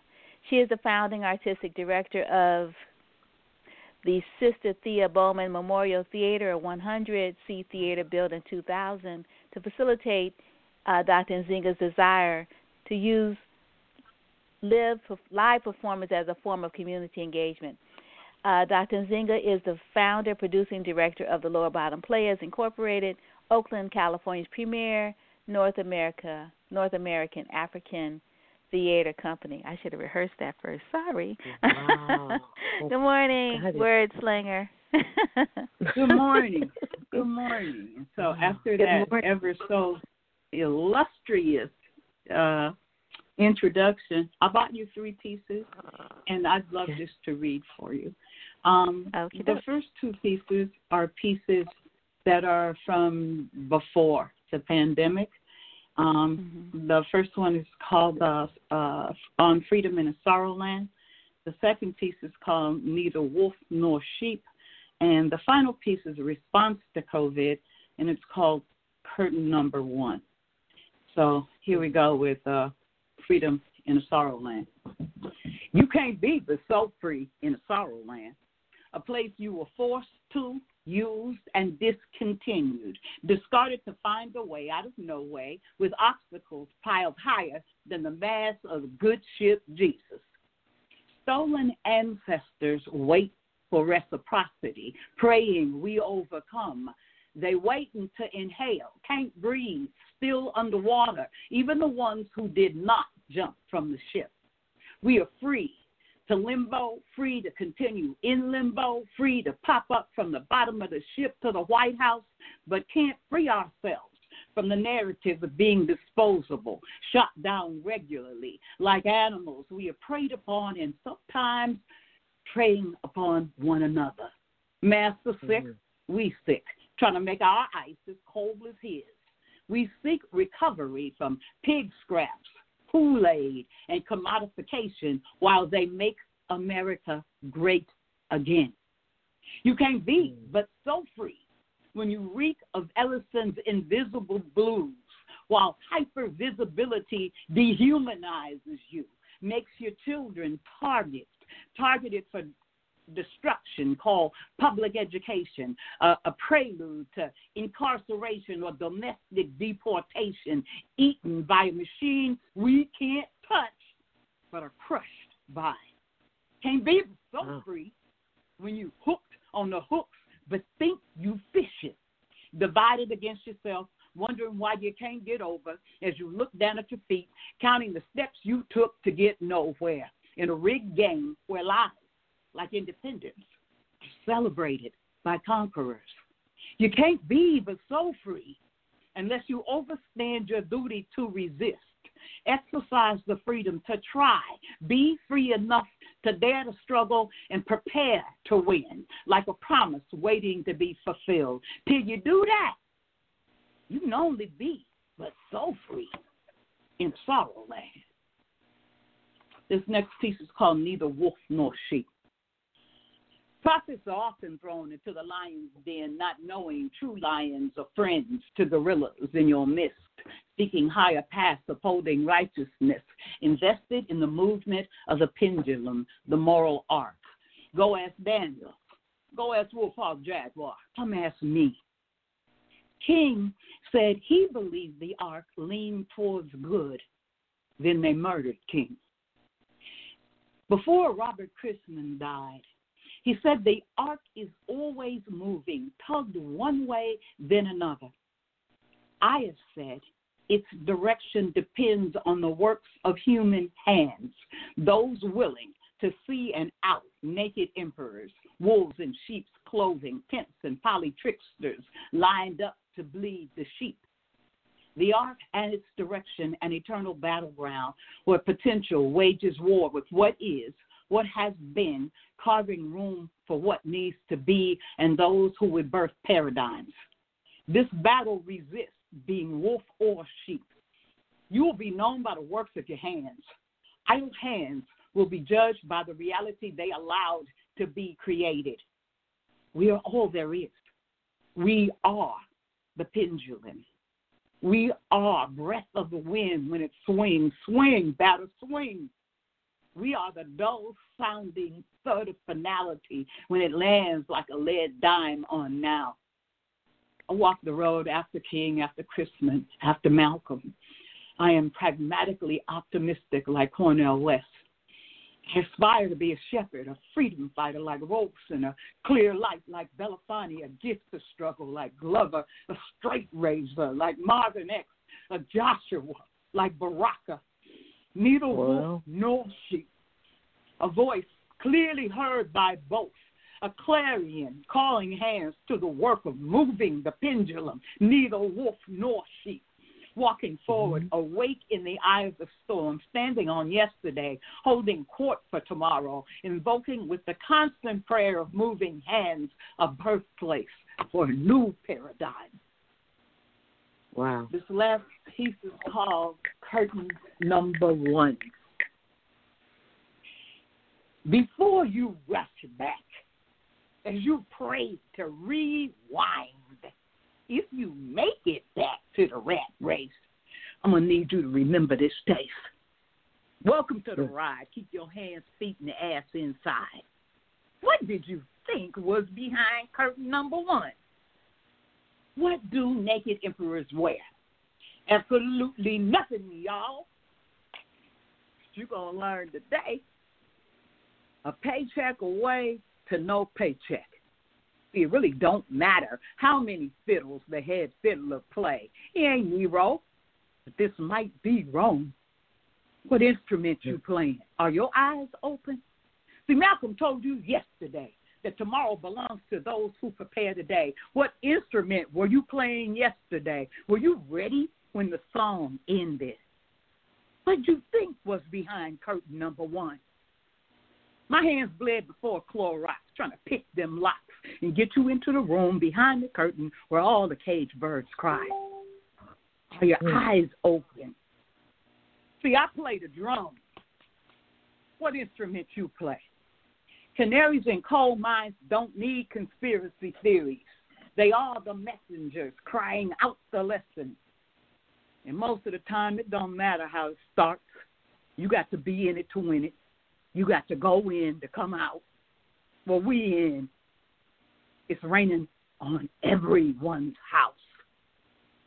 So, what can mm-hmm. we take out of this moment of swinging pendulums in a land of naked emperors to help us remember this pace? What instrument you playing? Thank you. Awesome. Wow. Uh, wow, Three snaps. Three snaps. wow. wow. Thank you. Thank you. Beautiful.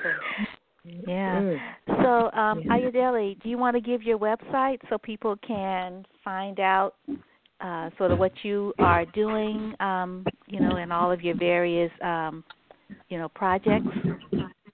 You can find more of my poetry at anzinga.com please check out the Lower Bottom Players at www.lowerbottomplayers.com. I have a new book coming out called Sorrow, uh, Sorrow, uh, Oracle in a Sorrowland by Nomadic Press. Um, it uh, is in the, you know, COVID stops everything, but it's in the process of, of, of going to print. And we are still planning Bam Fest in Black August. It will be a totally digital event so stay tuned because we're going to want you to plug in for all the art and the culture and the political education we plan to deliver to you in the month of August.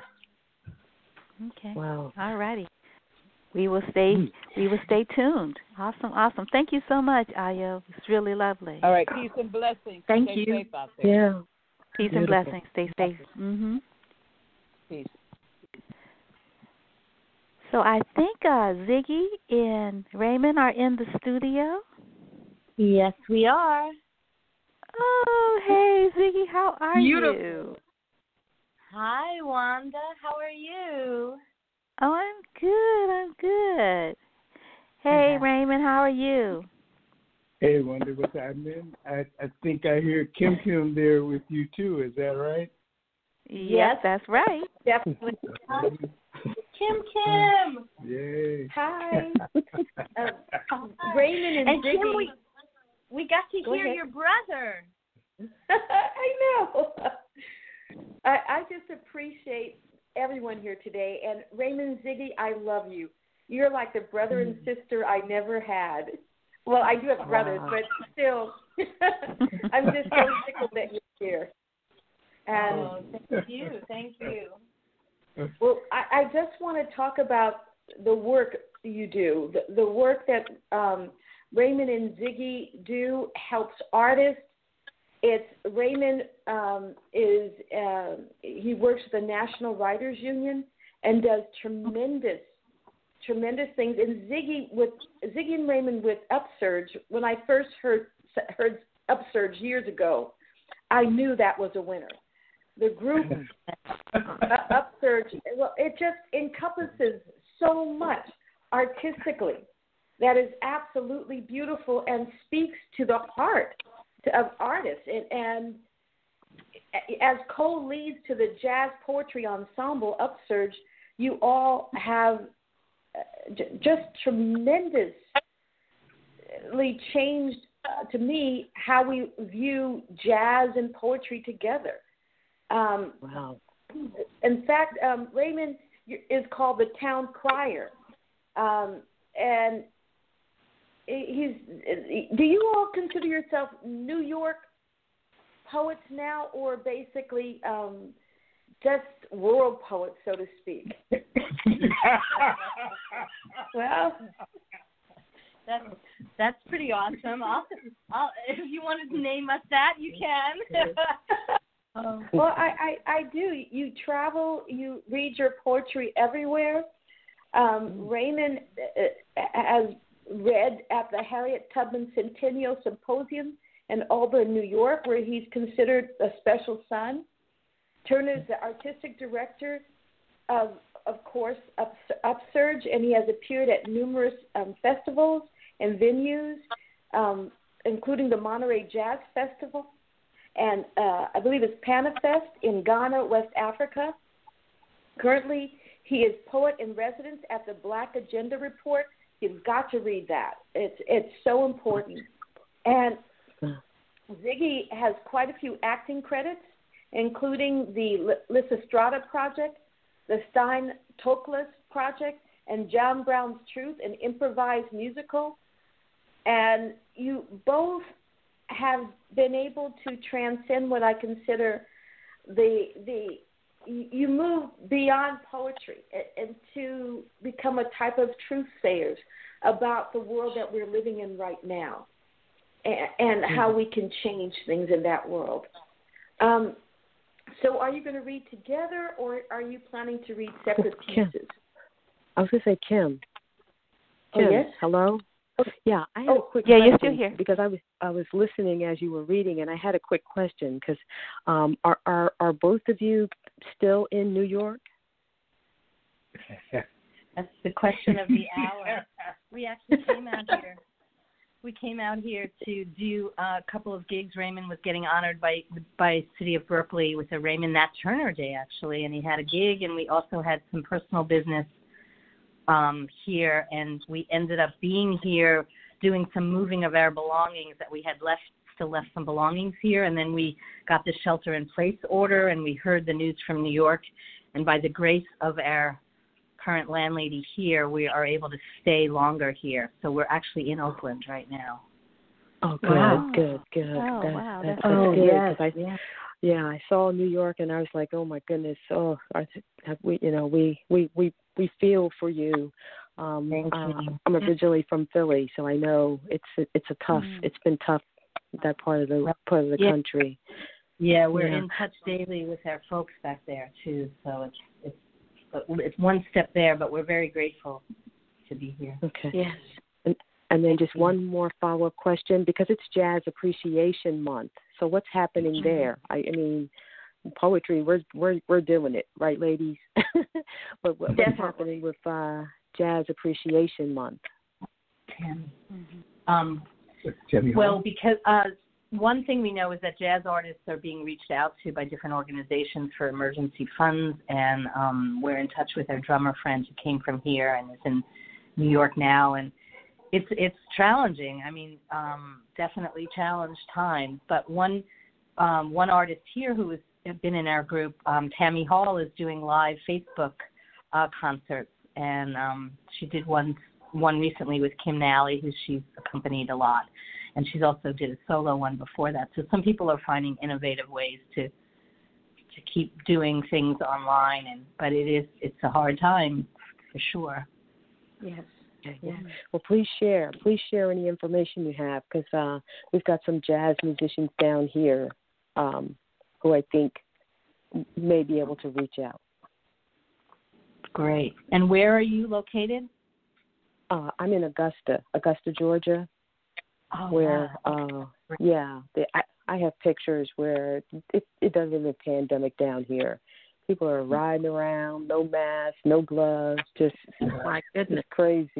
It's crazy. Oh boy. And there's i know there's um meat processing plants or chicken process some some process food processing plants that are really hit hard in georgia right now. So those workers are bringing it home to their families and communities so i don't know how yeah that education yeah. has to be that consciousness, raising the consciousness. That's what we're trying to do.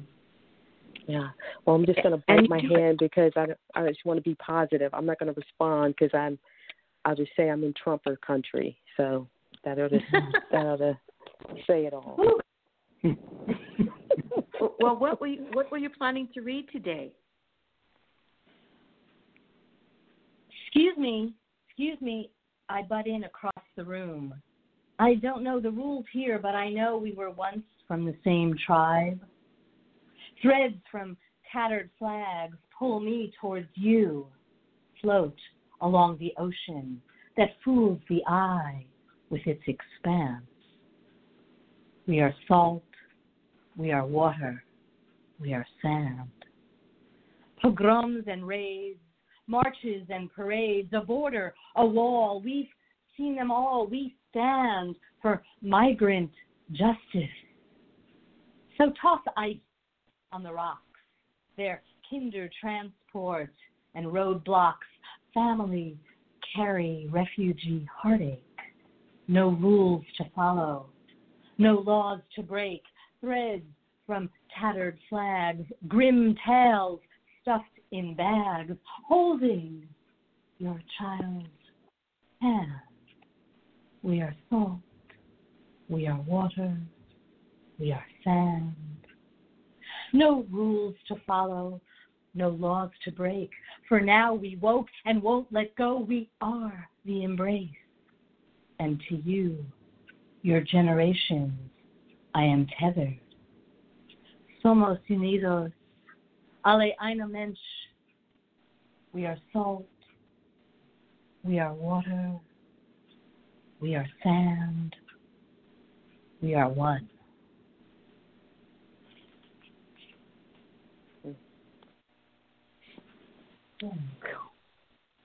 Beautiful. That was a thank you. That was published in a, the first iteration was in Writers Resist and um and wow, I'm just spaced on the left. Rabbit. uh, no, it wasn't in Rabbit. I was like spaced on where it was recently um, published. But anyway, thank you for that. And um, Raymond, do you want to do one then? Yeah, I could do something.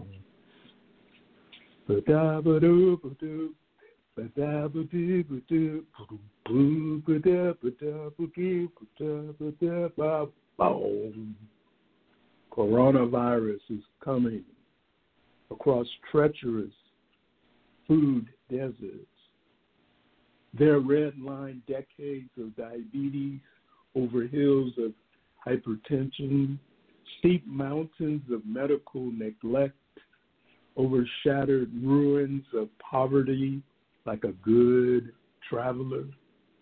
Simple and silent, appreciative of hosts beneath stars and bars below the Canadian border. Coronavirus is coming.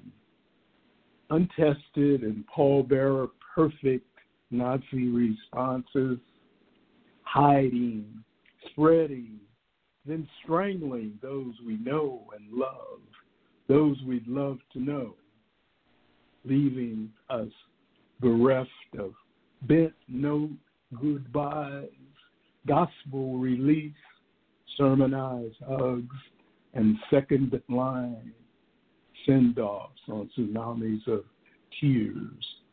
Coronavirus is coming on nightmarish memories, taunting winds, hovering helicopters, flying over and past rooftops of dehydrated, white towel waving families, and exposing emaciated capitalism's cruel curve, its toxic tendency to kill us again and again and again.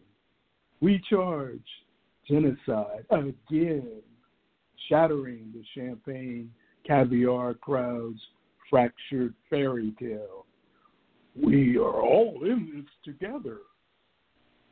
Coronavirus is coming, pulling puny payoffs, rent short, and smelling like selection hush money downwind of trillions to bail out artists working capitalist hill like their ATM. Coronavirus is coming, questioning, if not now, when? When will we stop two four dances of death, whirling in infantile fear, clinging to trousered legs of saviors? Coronavirus is also coming in park car demonstrations and 7 p.m. serenades to the essential class, coming in balconies of banging pots and pans, wordless droplets of the international in a thousand tongues, infecting us with solidarity in four part harmony.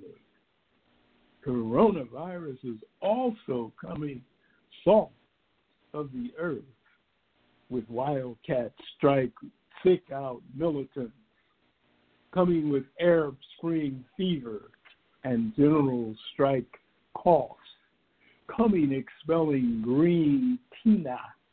There is no alternative phlegm. And capitalism has no vaccine for 3060 syndrome, no antidote for fierce symptoms, closed eyes, woke, dreaming wild, humongous dreams, life over death, people over profits, owning those machines, planning production according to need, because the impossibles, all that's realistic right now. Wow. Hmm. Thank you, Raymond. That was beautiful. Yeah, thank you. Merci. Wow. Yeah. And a real reminder of what we're going through. Yeah. And, yes, especially Mm. as artists and everyone. Mm-hmm. Do you all Mm. have anything else you'd like to read or do together? Um, a poem or anything? Um, what is the time? What is the time frame? Um, you'd have um, Wanda. Do we have any time? Um, yeah. Um, how much how much time do you need? Um, with regards oh, to time frame. Oh, it's that. because I was thinking um we could go until ten thirty, and so um so you could do um you could do a couple, and then maybe um maybe Lucinda um maybe she might want to do a poem because it's been a couple of weeks since we've had you on. Okay, I will be. Where's my book? Okay, I'll I'll be searching. Okay. Yeah. All right. Okay. Okay. Um. Okay. Well, I'll I'll take the opportunity then. Thank you. Um. To do uh something from a collection I've been working on called the uh, Found Subway Poems. Hmm. And the working title right now for the collection is Stand Clear of the Closing Doors Rearranged Sound Language from the New York City Subways. And it's dedicated to the transit workers. Found Subway Poem number 28. Your 90 day pay cycle doesn't work with my 30 day rent cycle.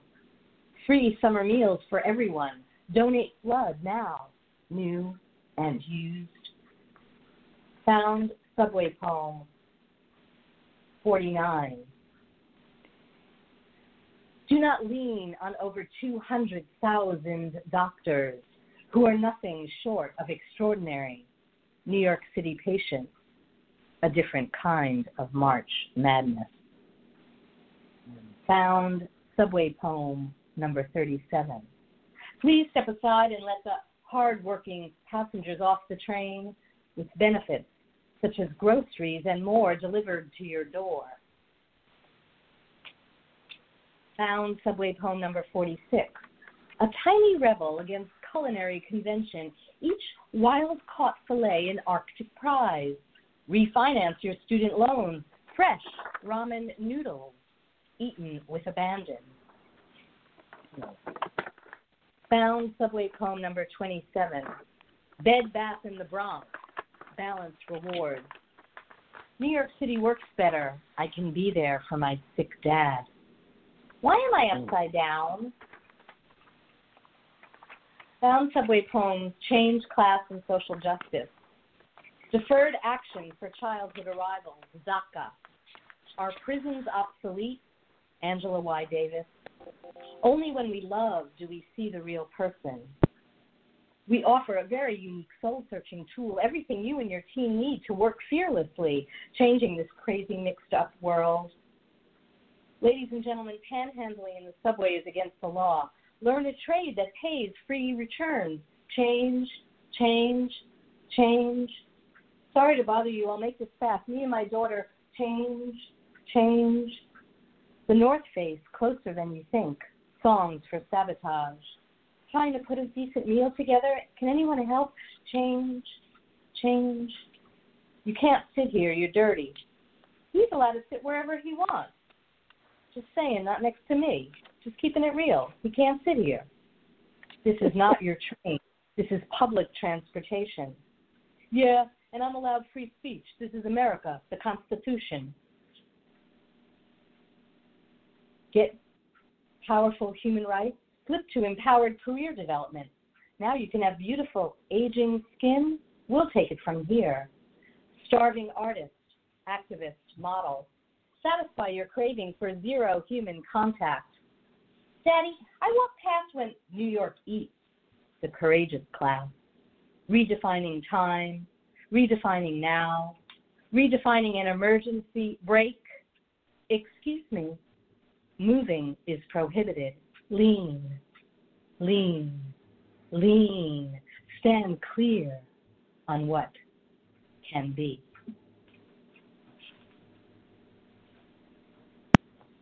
Thanks, Vicky. Uh, Raymond, do you have another one? Yeah. Okay.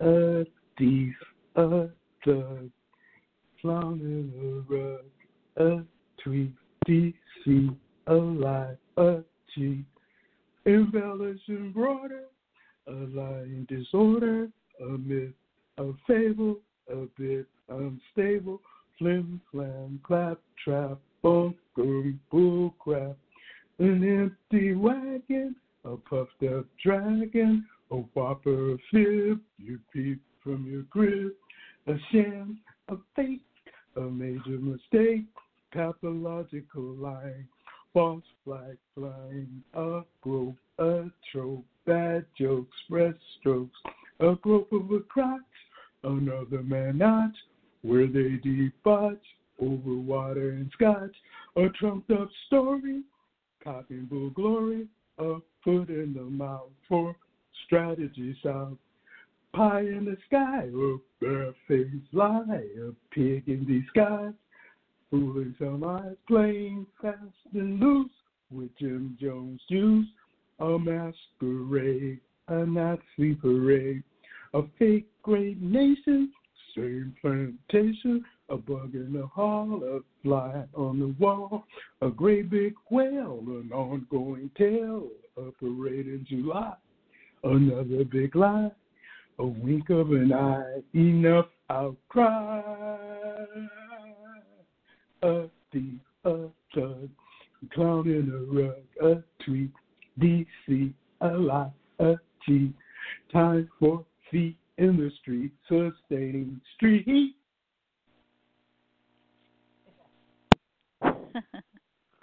I love Oh, it. Thank you. That was Ziggy, great. and both of your poems were just absolutely wonderful. Thank you so much. Thank you. Thanks for doing this and for booing all the poets up. You're keeping us just in spirit. Very, it's really important to feed us this way and for us to feed back and to have this loop going. And thank you, Wanda, and thank you, Kim, and thank you all the poets. Yeah. Oh, and then I welcome. would say, I would say what I say oftentimes at events that uh, Wanda is uh, a community treasure resource and has always strove to keep us all connected. And Yes. if I say that about Wanda, that applies equally to Kim McMillon. So you two Oh. are genuine treasures uh, that Oakland should really uh, put in bronze and gold or whatever precious metal they choose. Aw. That's so sweet of you. I, I really hope that I get to see you both before you go back to New York. I'd really, I'd love that. But I, I depends on the shelter in place. We we have to just follow shelter in place, you know. Yeah. Wow. Well, thank you. I'm so happy that you all are like so close. We could we could touch you like Yeah. almost. Uh, yeah. and and then Raymond, uh, Kim, and I, you know, we're we're we're Gemini, you know. Oh yes. Uh, we can Kim too? too, you know. Yeah, June eighteenth. Yeah. Oh my God. Yeah. Mhm. Yeah, Raymond, you're June first, and I'm June twentieth. Mhm. And Wow. then and then Ziggy, um, are you an Aquarius? That's right. You remember. Yeah, and my daughter was born on your birthday. Your daughter. So my Oh, I- granddaughter's born. Yeah. I think my granddaughter's born on your birthday. Yeah. on the 22nd, January 22nd. Right, that's my granddaughter. Yeah. Oh uh-huh. my God. How are Yeah. your daughters? Oh, they're both good. Thanks for asking. Yeah, my grandchildren are doing well as well. Mhm. Oh my God. How many? Um, four. Wow. oh, Kathleen, does Kathleen have Cassine two? had two. Cassine has a new one. Yeah. Oh my God! What? what? What? She has a little girl. No, two boys. Two. Oh my God! Wow. Yeah. yeah, isn't that amazing, Raymond? Yeah. You've known her I since she was a child. Both of them. yeah, Hmm. yeah. And Bilal has two. What does she have? Girls. Uh, she has a girl who was born on Ziggy's birthday and a son. Oh, okay. hmm They're the older two Oh. grandchildren. Wow. hmm Awesome. Yeah. Beautiful. Awesome. Okay. Okay. Well, wow. All Well, right. thank you both so much, and we'll have to Take you know, definitely be in touch. Okay. Okay. We can say um you're going to continue. I think we we will we're just going to put this on mute for right now. And but we Oh, can listen till yeah. Oh, yes, certainly, certainly. Beautiful. Beautiful. Okay. Um, found the poem? Uh, yes, I have. And actually, after listening to um, friends, your listening to your um, conversation there of uh, old friends getting back together, possibly, um, but being able to reach out during this time of uh, pandemic, I want to say for myself and all of the poets who have been allowed to um, get airtime during the pandemic with all of our cancellations and disappointments.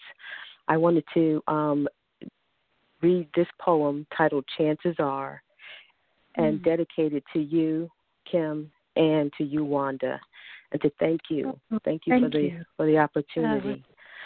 Oh, thank you. Um, thank you. It's called yeah. It's called Chances Are. Is it a gift that once given cannot be taken back? Or is it an opportunity? I believe a chance is an opportunity, the goal, a lesson. For a person who gives something, someone or someone a chance is learning to trust. The receiver is learning humility. Outcome The giver learns if the gift was accepted as intended. The receiver must show that it was. Why? Because chances, like gifts, may come once in a lifetime for both giver and receiver. And as in the beginning, expectations are everything. Thank you. And thank you yeah. for giving you. us a chance. Thank you. Uh, th- this is what this has been so beautiful. I just feel like it's like been a communal poetry program. It's I, it's absolutely lovely. I and thank you, Wanda, for allowing us to do this. It means so much to so many yeah. of us. Yeah. So if you guys ever come out this way, people don't come to Augusta on purpose. But when you get to Atlanta, when you get to Atlanta, shout us out. We'll get in the car and uh, come on over and uh, uh, do have a powwow. That would be nice. Thank you. oh, that's so funny. People don't come to a Augusta on purpose. yeah, yeah well, they're, they're gonna they're gonna have to start making you a destination, right? Now that they know right. that you're there. yeah, yeah, yes, indeed. Well, for the Masters, mm. Come back for the Masters mm. in November. Yes. Right. Yeah. Okay. But is there anything well, we can do for you, Wanda? Oh, um, no, just keep writing, and we'll have to have you on again. Um, you know, okay. all of you, and you know, now that you know we we are, you know, we we're friends now. You know, so yeah, we'll have to do this again. And I and I'm going to definitely get to the challenge. I haven't done it yet, but I'm going to get to your challenge. I was just say no pressure, but I'll be on the lookout. right. Yeah. Well, if there are no okay, more, Kim. um, oh, sorry. Go ahead. No, no, I was gonna say, Kim, my friend, I, I mean, words, no words. Um, you said I was brilliant. No, you're brilliant. You bring people together. You bring light and life into um the, into dark places. I, I I don't know what I would have done if you hadn't uh returned the text there. Thank you so much. Now Thank you're going to so make much. me cry. That is so. Thank you. Well, Wanda, would you mind if I read a, a, a really short, short poem? I, I wrote it about Hawaii. Oh yeah, certainly. Go ahead. It, it, I wrote it a long time ago, but it just feels it would be good to read now. It's called Mhm, Pele sure. and Yemanya, the goddesses. I was born from the ocean. I am made of sand, rocks, and seashells. Blue and white waves caressed me into being. My skin is as black as coral. That in Hawaiian is called Ekahau Kumoana. I lay on the beach and talk to the ocean. Yemanya, ocean goddess, did you swim with the mermaids today? I brought flowers for you because today I go to the ocean to be reborn. And that's it. Okay. Oh, that was wow. beautiful. Closing on the high note. Wow. Yeah. Mm. Well, Yeah, I, I have a that couple we're of- all being I love that, Kim. Oh, thanks. But I do feel like we're being reborn. I believe that what's happening to us is changing us. And although it may seem horrible now, but in we are going through our own fire, and after that, a parts of us that were perhaps in pain will be healed. I, I think we're learning, at least I'm learning about friendship. When we cannot touch a person, we can call them, we can text them, we can write them. And people have been doing that since this mm-hmm. pandemic started. I'm amazed at how many people are reaching out to each other, and that's beautiful. Mm-hmm. Right. Yeah. Okay. Uh, I want to make a couple of announcements um, uh, before.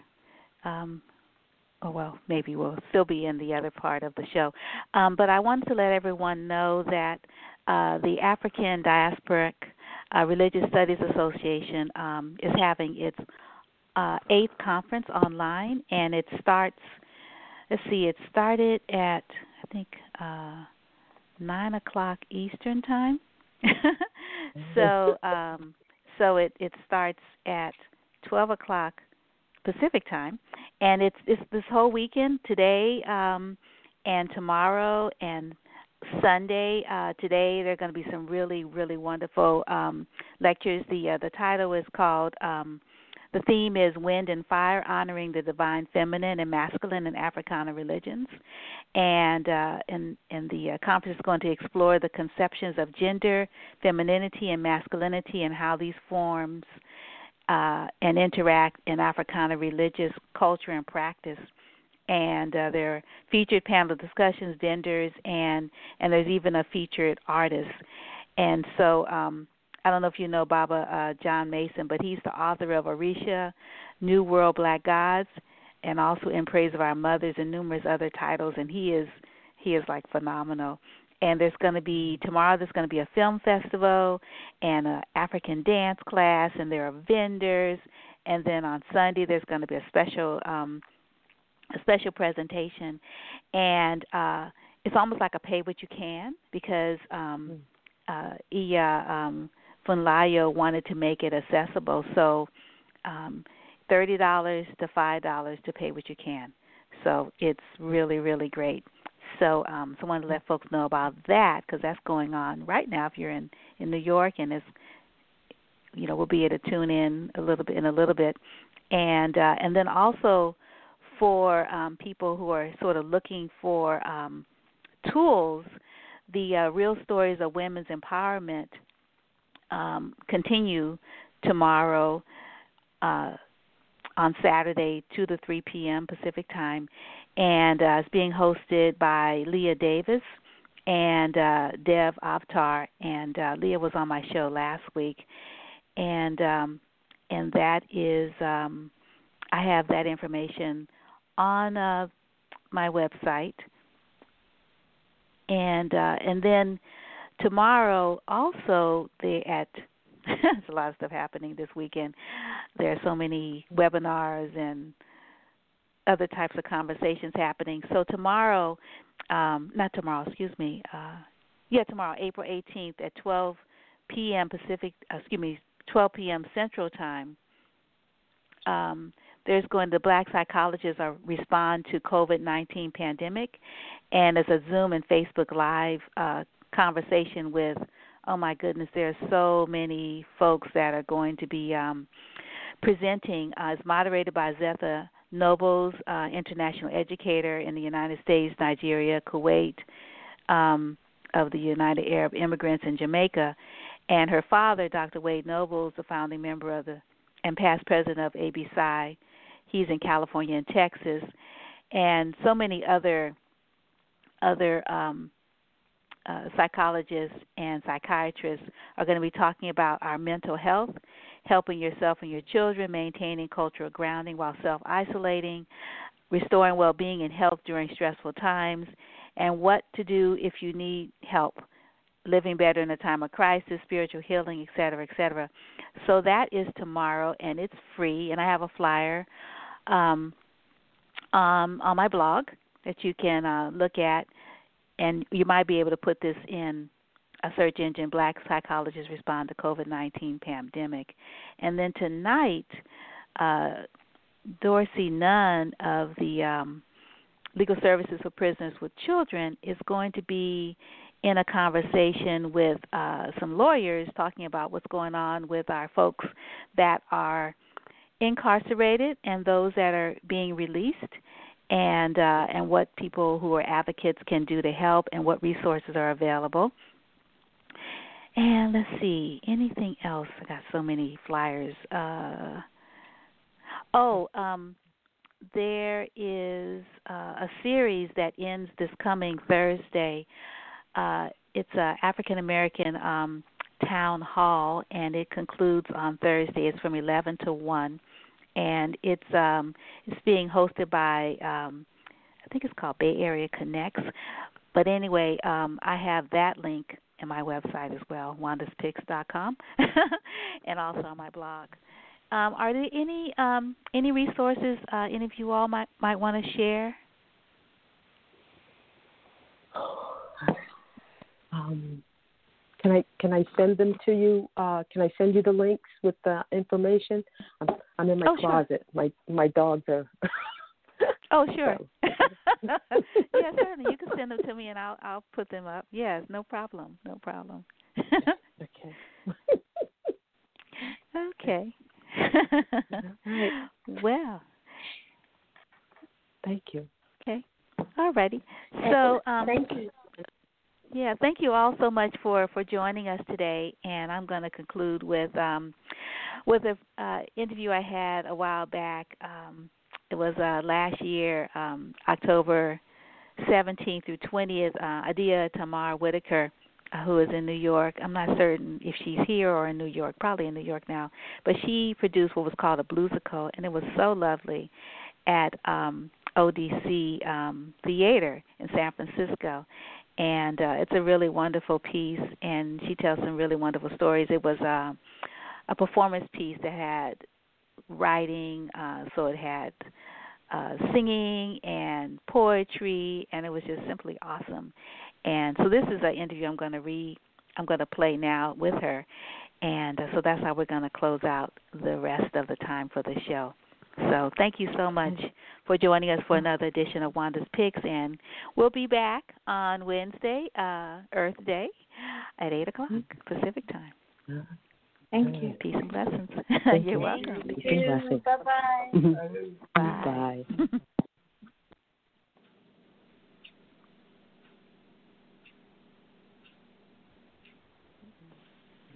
No. Uh,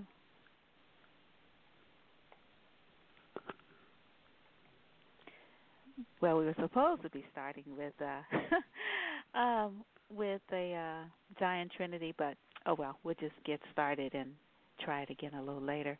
We are so excited to have Adia uh, Tamar Whitaker in the studio to talk about um, the uh, Ashe Dance Theater Collective's West Coast premiere of Have No K in parentheses N O apostrophe and then W.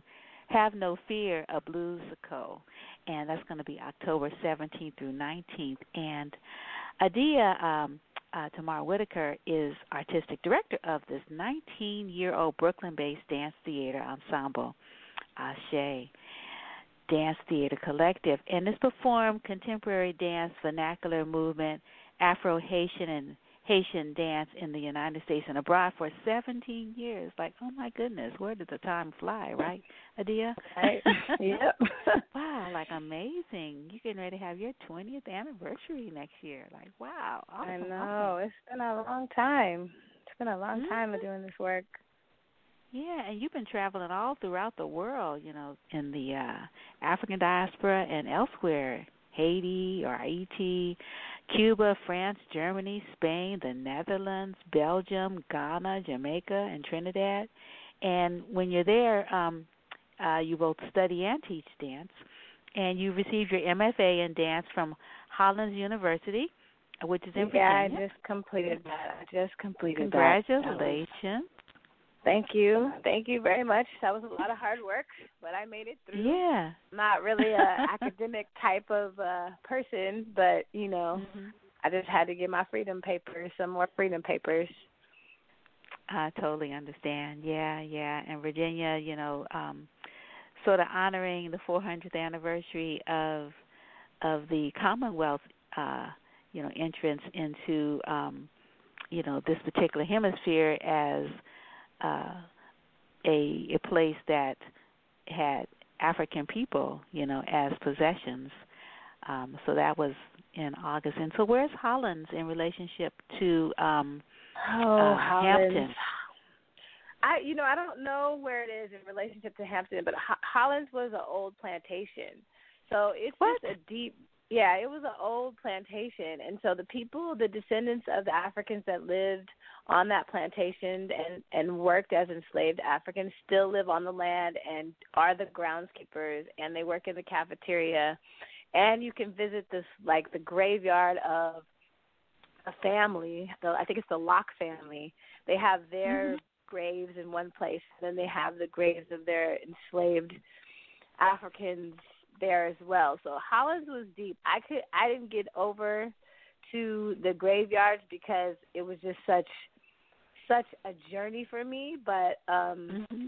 just being on the land where Africans were enslaved and everybody knows it and then I guess it turned into a spa at some point.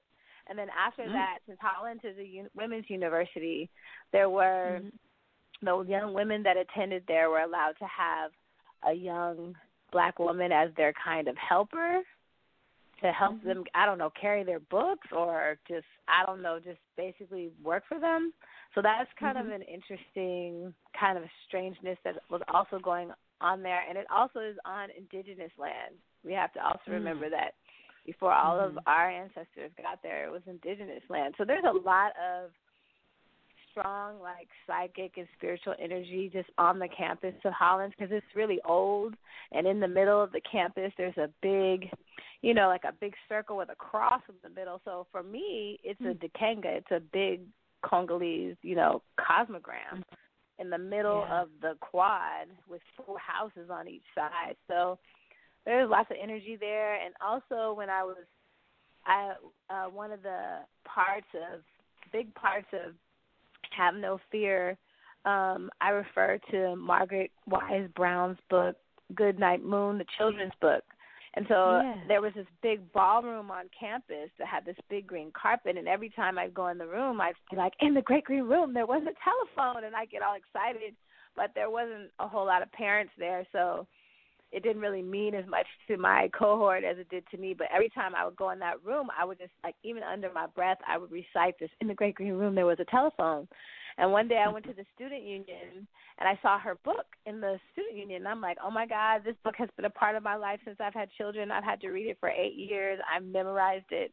And I was like, do you have Mhm. children's books on campus? And they said, no, we just have her book because she's an alumni. And so Mm. I went back and I looked at some more information to find out if she had been in the room that I would Mhm. go into and have this urge to say lines from her book. And it turned out that at the time she went to school there, it was a cafeteria, so she was absolutely in that space. So that's Mhm. one of the the like kind of connective tissues that that I was like, okay, let me figure out why this dead white woman is talking to me because Mhm. she's an ancestor as well and I need to figure out what she what her what her connection to my work is because every time I go in that space I'd I'd say those lines and then when it was time to pick our the place we would perform for our thesis I was like I don't want to do it in the theater. I need to do it in that ballroom because it was mm-hmm. like a gazebo ceiling a big shiny chandelier and I don't even know if my ancestors would have been allowed in that space except to be in service of all the very very dead white people on the walls because the whole space was surrounded by pictures of the Locke family, all these white elders and scholars. So I'm sure that my family would not have been allowed in that room at all if it were not in service. Um, so I was like, well, because I know that we probably weren't allowed in this room, I'm about to do this right here underneath your shiny crystal chandelier on your green carpet in front of all, and it gave such a a, a backdrop to the choreography and the singing and what we were doing because you know we got drums up there, we was barefoot, we had on socks, but it wasn't. It was definitely not what we would have been able to do between the 15th and the 19th, 18th century. You know. Mhm. wow, this is so amazing. Yeah, wow, place is everything, isn't it? Right. Right. It totally yeah, is. And yes. I think that, you know, like I was getting a lot of people were like, you know, with with us performing at ODC, it's a Mhm. completely, you know, this piece or these, you know, everything that we're going to present was really I got to a place in performing in the concert stage where I was like, you know, I, it wasn't enough for me anymore and I'm like, you know, the people that inspire most of the work that a lot of artists do don't get to see it, right? Maybe they can't afford to come to the show. Maybe they have so many life things that are keeping them from the theater. So really, this piece was designed as a model of like performance art, protest, and action because I was like, you know, it's fine to do it in the theater, but a theater is a very sanctioned space, and I'm interested in the spaces where we don't have permission. Like Rosa Parks didn't ask for permission; she just said no. You know, Mhm. you don't you don't ask permission for the revolution to happen or for resistance to happen, and so I was like, you know, I feel like we're in a time where there's so much performing of the progressive and of the revolution and of resistance. But people are not really willing to be uncomfortable or to put their lives on the line. And the United States is one of the only places where we can, at this time, maybe not in a couple weeks or in a month, I have an opportunity to present a work like this and not be murdered. And that, you know, I'm very I'm very present with the privilege that I have to be able to present this work whether it's on the street or whether it's in a theater. Mhm. Yeah. Wow. Wow.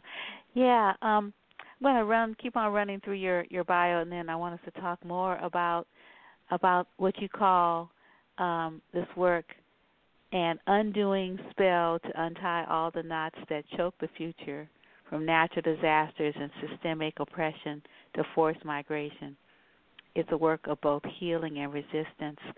And um, I noticed that um, you uh, you came through, you know, that wonderful institution. Uh, I don't know what it's looking like now in in San Francisco, San Francisco State University, but you were probably there when all those wonderful um, elder women, African women teachers were there. And I want to pour an ashe to um to Dr. Uh, Nasisi Kayu, who who made Right. her transition. Mhm. Ashe. Mhm. Yeah. Yep, those those were the ones that came and got me. Not um Mhm. Dr. Dr. Cece was my teacher. Dr. Bird is my teacher. Alicia Pierce is Mhm. my teacher. Malunga Costa Mhm. Lord is my teacher. Carlos Nice. Aventuno is my teacher. Mhm, is my mhm. teacher. Um, so many teachers. Miss Blanche Brown is my teacher. Michelle Mhm. Martin is my teacher. Portia Jefferson is my teacher. All of them. They all they all brought me into being who I think I am right now. And um I didn't really know you know, I didn't know I was a regular Frisco, San Francisco youth. I didn't know anything about no conscious nothing and no drums. I just went to San Francisco State because I was in Upward Bound, and I got that's the college I got into. So Mhm. when I met all these people, they really came and got me. It wasn't. I was like, no, I'm gonna you know be a journalism major or something, and they were like, no, no, no, no, no, no, no. You need to come on over here, and I was like, no, I'm not gonna be able to survive as a dancer. I don't want to be. Uh, and I had all these notions about like what an artist, you know, like what it is to be an artist and how I would just be struggling and hungry. And even though that happens sometimes, I just, you know, I always have to thank them for pushing me and chasing me down and being like, no, no, no, no, you come over here. oh wow, that is so awesome. So so tell us about tell us about the work um, because there there are a lot of a lot of parts to it, and also I want to mention that um, that you um, you were part of uh, the the uh, what is it the professional you got a professional division U.S. Independent Studies program something or another at Ailey School. Oh yeah, I Uh, just I just went. That's how I came to New York. Is I I got done in San Mhm. Francisco State in 2000, and then when I was coming, I was didn't know what I was gonna do, so I bought a ticket to Cuba because I was like, let me just go and see if I'm just gonna travel the world and study dance, which I, you know, I ended up doing it anyway, but I, I just didn't know what I was gonna do. And like at the last minute, I think my mom got tickets to see um Ailey at the Zellerbach, and Ron mm-hmm. Brown did Grace in that show. So after ah. the, the Ailey company was performing, and Ron Brown, I did Grace, and I had never seen anything like it. And so because I saw Grace, I decided mm-hmm. I was going to audition for the Ailey School the next day because I wasn't going to. I had auditioned the year before and I didn't get in. And so I was like, mm, I, you know, maybe I'll go see the show. So I went to see the show, and at the last minute, I was like, I'm gonna audition. I went to Berkeley, I auditioned, and then I got into the professional division independent study program. And then, so that was June, and then I was in New York in September. Oh wow! And then Ashe started performing in December. Oh my! And I was, wow. You know, yeah, it was quick. It was a quick little. This is your destiny, you know, moment. Yeah, yeah. It seems like you you get those kind of calls. Like they're, you know, you don't have to wander around. It's like this is what we want you to do. The ancestors are yeah. telling us. Right. Yeah, that's nice. You know, sometimes yeah, people have to nice. wander around for a bit. It's good when you get them more direct, right? and you listen. Uh, yeah. Mm-hmm. It's always been that way though. So I guess yeah, I guess mm-hmm. that is a blessing. It is a blessing, yes. Absolutely. mhm. Yeah. So so tell us more about um this wonderful Have No Fear, a bluesical and and your you know, your dance theater collective and you know, all the different pieces that are you're pulling together that people won't know like, wow, this was a real big thing. Um, you know, both sides yeah, of I, the country and you know all these yeah, different creative minds that are coming together and you know the multiple genres you know there's dance there's live music um yeah, yeah. talk to us about it so um it began with um i start i choreographed the first section of have No Fear. So Have No Fear, a bluesical, is composed of three parts. The first part is called A Break for the Five. I choreographed, I started to choreograph A Break for the Five, I'd say in like 2007 for a show called Native Tongue that happened at ODC. The show was presented by Jacinta Vlach. And so it was really her show, but she she wanted me to do work in it, or she asked me to do work in it, and I said yes. And originally, it was kind of an idea. I knew that just from my personal experiences that um my friends, a lot of the black folks in Frisco were leaving. They were going back down south um when I San Francisco. And there was a point where I wanted to come back to San Francisco. My friends were like, "Don't come back here. Something like new and kind of dangerous and strange is happening." And I was like, "No, no, I'm going to come home." And they were like, "No, no, don't come back cuz you're going to get caught up in it." And I was like, "I don't understand." But you know i think they were describing like the prison industrial complex had gone from something that we were marching in the street about and like something that was over there that we were like standing up for and it became like very personal and started to affect my family their families people we know. Um and so it became kind of like if you stay in san francisco you kind of have a couple fates you'll either uh get addicted to drugs or the cops will kill you or um you you know turned out by just street life. Um mm-hmm. and so it was really hard. They were just like it's really hard for black folks. So a lot of people are going down south. A lot of people are moving out. And that's when gentrification really started to pop. And so my friends were like just don't come home. There's just no there's just not opportunities here for us like that anymore. And so when I was when I started to make work, you know, you can't make the same work that is relevant out here in the East Coast to what's happening in the Bay because the Bay is like a whole other thing. So although mm-hmm. I can Mm-hmm. do the work that ha- is happening out here, there's just way more diversity in the African diaspora. So the the things that we are talking about or talk about in the Bay, it just there's different issues you need to address when you're there because they're just different places with different populations and people from different places, you know. And so Mm-hmm. I decided I was going to do a break for the five, and I wanted to do um, a rah rah for the like disappearing population of African Americans and just people of color in San Francisco. And so that's Mm-hmm. how it started. So I looked at the the model of a Haitian rah rah and how it was used or is used as a form of political protest, but then also looking using some of the like voodoo of it, like the sequins to reflect the negative energy away, um, and also kind of creating this inner diasporic syncretization between not only um, uh, visual like aesthetics from Haitian folklore, but also from uh, folklore that comes from Trinidad and Tobago, and just kind of making this place where the diaspora meets and decides that um, we're all cousins and we're all Africans and we share a lot of, even though our specific situations are very different, we still are kind of um, speaking up against the same forces that seek to oppress us and silence us um, and take our freedoms away.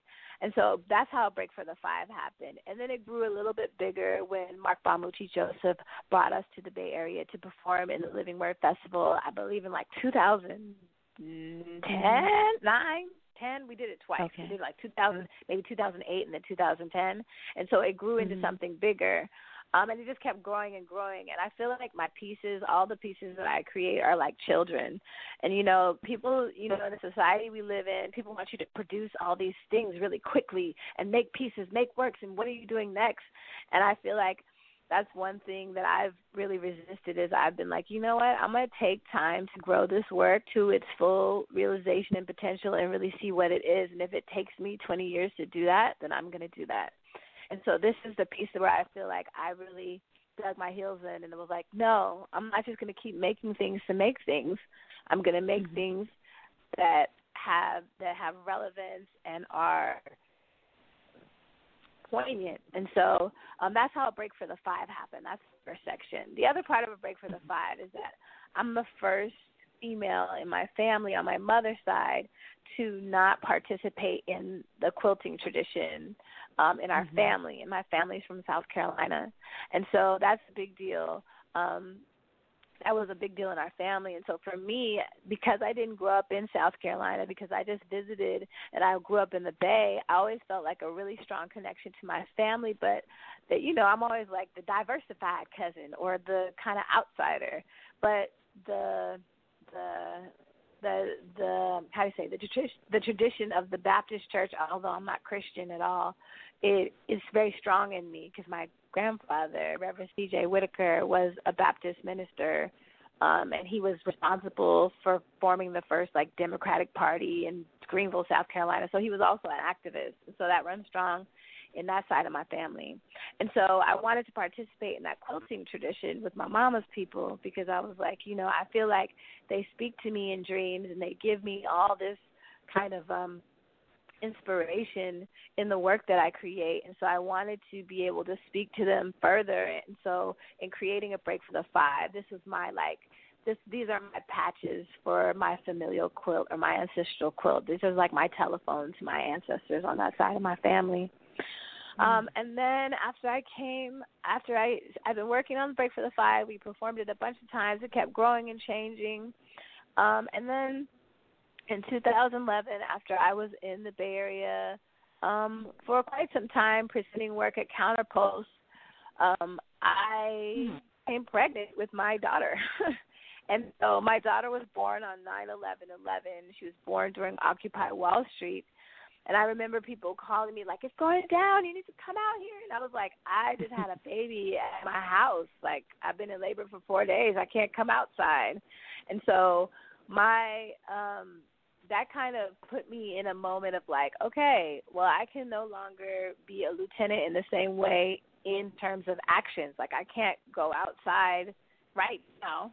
I might not be able to go outside all the time. So how can I participate in the things that are happening and the things that I still very much believe in and support without being on the front lines. And so that's when I think Have No Fear started to bubble. At that time, mm-hmm. like a little bit after my my daughter was after she was born uh, i still was performing a break for the five and i was trying to figure out like okay how do i do this because i can't i mean i can go outside with my baby but when we get pepper sprayed that's just and then my family's gonna like jump on me because i had a baby outside in mm-hmm. in some kind of you know whatever so i was i was really kind of in a place of stuckness and i think what pushed it through is then i became pregnant with my son in 2014 and i was doing a residency in trinidad and um, while I was in Trinidad, or while we were in Tobago, uh, the Black Lives Matter movement started. So although we Mm. all knew know this these things were happening already, have always been happening, it just became way more highly publicized. And I was like, yo, like I got to go back to the United States, and I'm pregnant with this little boy. Like it's all bad. So so yeah, so that's what I was like. How am I going to teach my children to protect themselves? Like this is crazy. Like I don't know. Like this is like now it's a state of emergency. And I had had pieces that people had kind of warned me about that I had done, like little singing and dancing pieces that then later became a part of Have No Fear. That that my friends that were folklorists was like, you know, you got to be careful, like singing and dancing all that because you know you talking about people and they might come get you. And I'm like, well, you know, Nina Simone did it. James Baldwin did it. Bob Marley did it. James Brown did it. Like, if they did it, like, shouldn't we be doing it too? Like, didn't they show us a way to do it? And so Mm-hmm. I think I was building the work inside of other works for a very long time, but I think I was I was maybe a little scared to put it all together. Into I knew it was something, but I just didn't want to put it all in one piece because I knew if I did it like little by little, I could see how people would react to it, and they had some strong reactions, even though they were just sections of pieces. And so when I got back to Brooklyn, um, there was, you know, the gentrification that's happening and the dislocation, all the things that are happening in the Bay Area are beginning to still beginning to happen in Brooklyn. It hasn't happened in the Bay out here as severely as it's happened in the Bay, but um, there was some filmmakers that wanted to collaborate with some neighborhood artists, and they were doing a fellowship for this organization called Union Docs. And so we were connected through one of the dancers in my company they were they are they were three white women that lived like in the neighborhood. So they were gentrifiers. And technically i'm a gentrifier too because i'm not from here. I'm not from brooklyn but i moved here. So but my situation is a little bit different. And so um we started to work together. And for us i mean i took it to ashe you know because ashe a long time ago transformed from like just being a body of dancers and performers on stage to like a, a nation of mamas and babas and children and people that are all really taking care of each other. Kind of like how folks did during the Great Migration when you would move from your various parts of the South and you would come up to the city. And even though you wouldn't have your blood family close, you would make your so that's in the, in the spirit of the Great Migration. We we kind of did the same thing, and so I took it to mm-hmm. them, and I was like, you know, these are three white women that want to do this film on us, but you know, white folks stay making money off black suffering. So I was like, I don't know if we should do it. What do you guys think?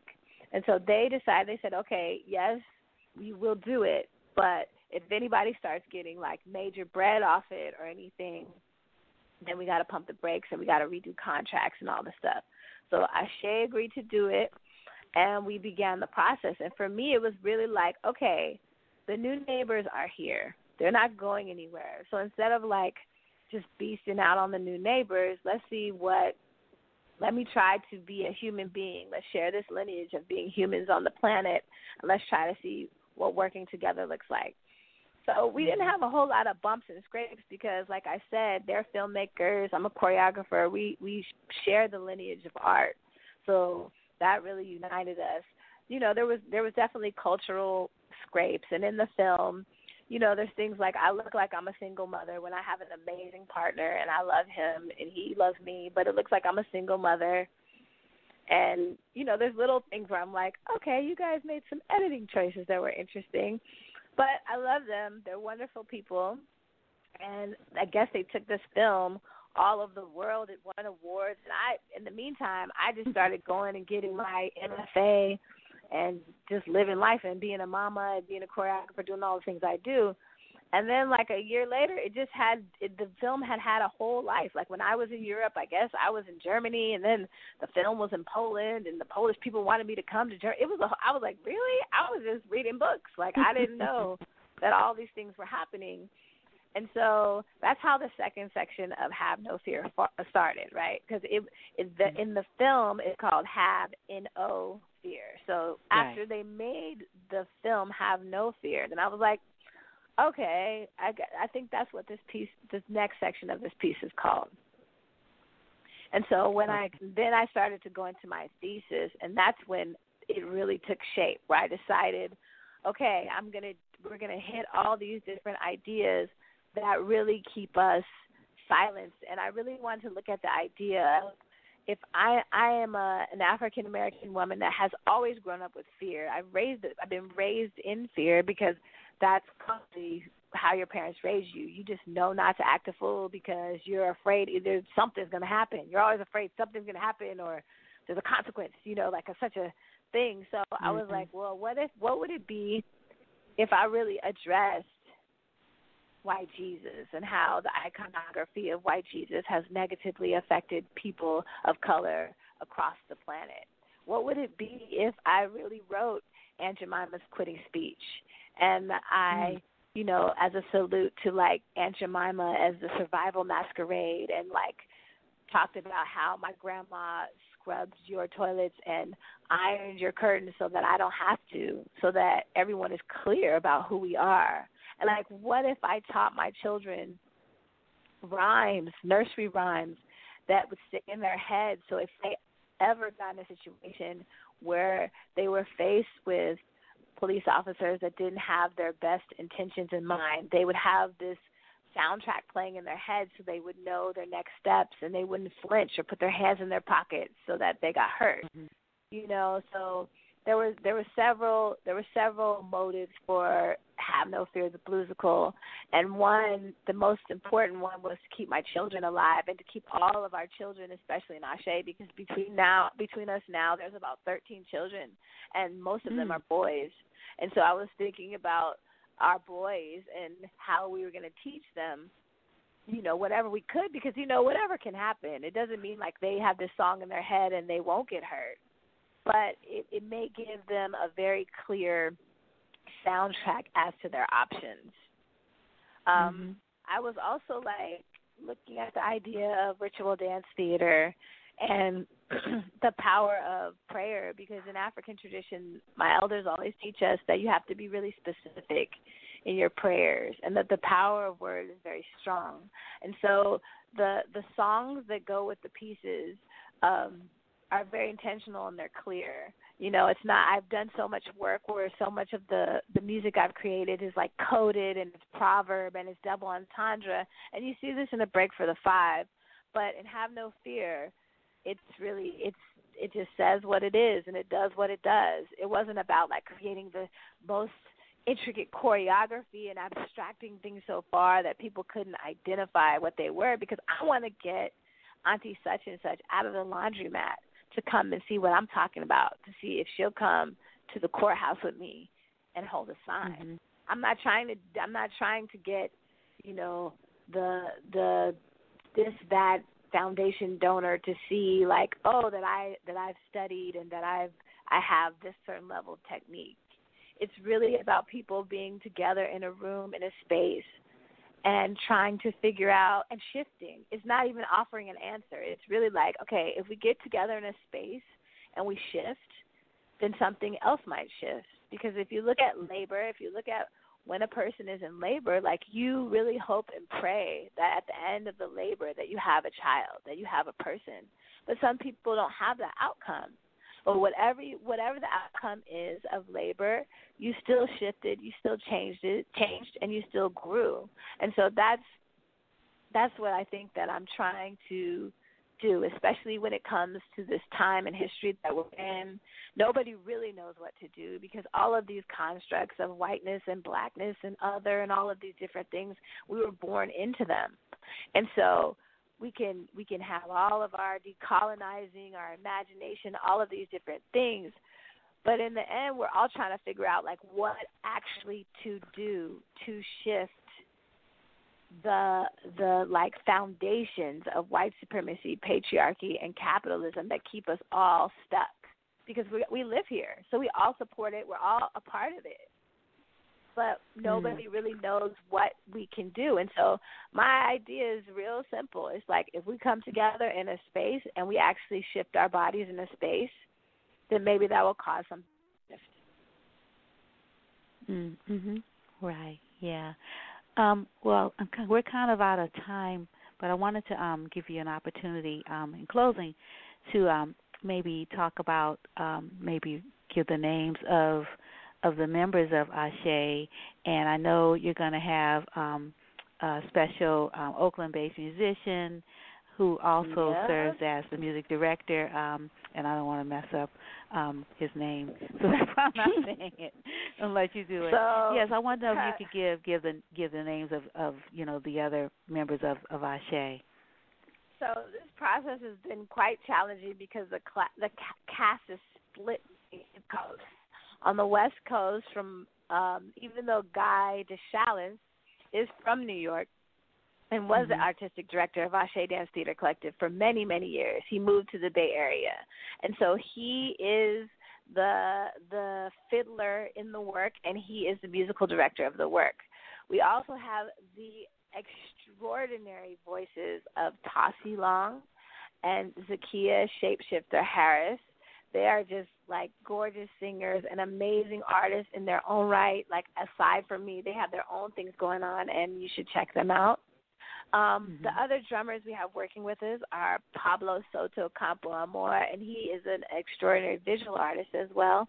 And then we have Eliyahu Salam.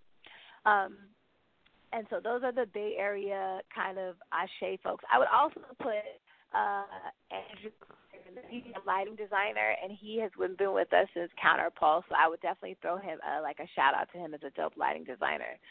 Um, from the East Coast, uh, we have uh, Alexandra Jean Joseph. We have Brian Polite. We have Kendra Ross, Aaron Holmes. Um, Ay, ay, ay. Oh, no. Kendra Holmes. Tanisha Newland. Um, I think that's everybody. Yeah, I think that's everybody. yeah. Okay. Those are all. Right. Yeah, those are all the Ashe East and West folks. Okay, and um, the filmmakers again? Oh, um, I'm sorry, Imani Nzinga. That's the other one. Imani Nzinga. Oh. And Stephanie Okay. Bastos. What am I doing? Bay Area, Stephanie Bastos. She's also in it. I'm so sorry. Stephanie Bastos is amazing. Go ahead. I'm sorry. hmm And it says the, the project's filmmakers includes um, Beata. Beata Kalinska, uh, Mhm. Tracy Williams, who is also she's also working with us, like art direction, like helping us um, do some of our social media stuff. Um, and Sarah Jacobson. Um, and everything really has been brought together as well by an organization called Purpose Productions, um, ran by Austin Edwards, and um, our production manager is Marisol Ibarra. So I think that's everybody. right. Um, so it's a whole village and- of people. Nice, nice. And again, we're speaking to Adia Tamar Whitaker um, about Ashe Dance Theater Collective uh, having uh, its West Coast premiere of Have No Fear of Bluesical. Again, October 17th through 19th, um, Thursday through Saturday. That's next week, 8 p.m. And uh, that's at ODC. At ODC. And you can go to odc um, dot dance forward slash Bluesical. And ODC is located in San Francisco. And I'm looking for an address. Um, oh, here it is 3153 17th Street. And uh, tickets are 15 to $30. And um, um, I think, is that everything? Um, yeah. Do you have a website? I do. It's ashedance.com, A S E D A N C E dot com. Okay, super, super. All righty. Oh, I know what I was looking for. There's going to be a talk on next Friday, um, October 18th at 6:30 at ODC. Uh, ODC Right. is going to host you in a conversation, a public talk, presented in partnership with the Institute for Curata- Curatorial Practice and Performance, based at Wesleyan University. So I think that part is free to the public. So folks will probably Right. come out and hear you, you know, sort of ex- expound on, on the concept, you know, you know, with that that MFA, you got the language too, right? oh, Maybe you have copies of your dissertation for us to be able to take home. Um, all righty. Oh, well, super. Yeah. Well, look forward to Well, um, thank you so much. uh, thank to you seeing so much you next week. me. Oh, you're quite Thank you welcome. so so much funny. Um, me. Yeah, uh, you were talking about CounterPulse San Francisco, and Jess Curtis uh, Gravity uh, is presenting his um, second week Invisible um, this weekend at, at CounterPulse. I just thought that was kind of cool that you know sort wow. of you all are like crossing you know each other um, in the um, uh, in this conversation. So if you want oh, to wow. say hi to Jess, he's on the air now with uh, a couple of other choreographers, Sherwood, uh, Adia. Ken. Oh, Sherwood, what's up? Hi. Hi. and Gabriel Christian. Hi there. Hi, everybody. I'm so sorry. That was very mm-hmm. loud. I was I'm so thrilled loud. to hear Adia, to the the master who was already a master before the ma- MFA. I have to say. Aw, thanks. Thanks. Okay, Yeah. so take care, everyone. All right, safe travels. See you later. Bye. Good luck. Bye. uh, thank you all so much for your patience. Um, I'm glad glad you were able to to say hey, uh, Sherwood. I'm glad you're also able to join us because I know you're going to be traveling in a minute um, to your next Hey, Wanda. destination. Hey, yeah, and and thank you so much, uh, Jess, um, for you know being available, Jess Curtis, to talk about you know your um, your uh, your program, you know, this year, this this this Oh. season, and uh, yeah, and I remember last year we had an opportunity to talk about gravity. I just love gravity, like it's so heavy, right? And we got people without electricity, right, as we speak. Like what? Mhm. What? I mean, the people with money without electricity, like not the poor people that have been living without electricity on the streets for a minute, like they know how to survive, but the folks, like, wow, isn't that crazy? Yeah. turning off really the is. electricity like for five days maybe like uh, yeah so we're looking at the maps who's going next Mm. yeah.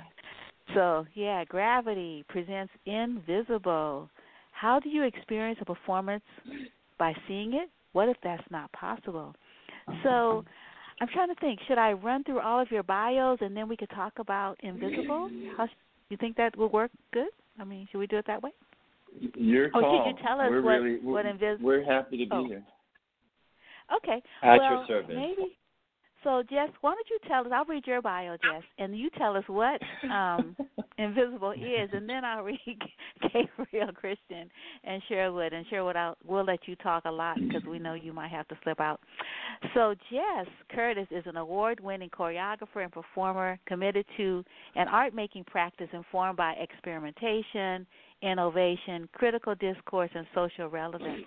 He has created and performed multidisciplinary works throughout the United States and Europe with the radical San Francisco performance groups Contraband and Core and the experimental French circus company Cahin-Caha. Yes. Did I say it right? Great okay. In 2000, founded his transcontinental performance company, Jess Curtis Gravity. And that's a forward slash there after Curtis. Uh, Curtis is active as a researcher and performance and excuse me, researcher, writer, teacher, advocate, and community organizer in the fields of contemporary dance and performance. He holds an MFA in choreography and a PhD in performance studies from the University of California at Davis. So, so with the introduction um, to um, you know what we're going to be talking about in, in your first weekend. This is your second weekend. Tell us, uh, Jess, about uh, Invisible. In in parentheses and then visible.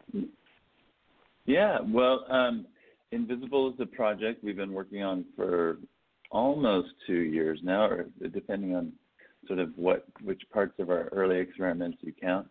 Um, but this crew has actually been. We made a, a piece, uh, a sort of research piece in 2017.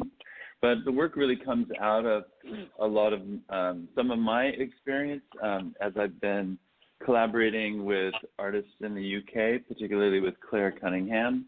Um, and I've had the opportunity over the last few years to see um, what a, a number of productions and then to, to build into my own production what are called access accommodations um, for people with visual impairments, as well as for deaf folk too.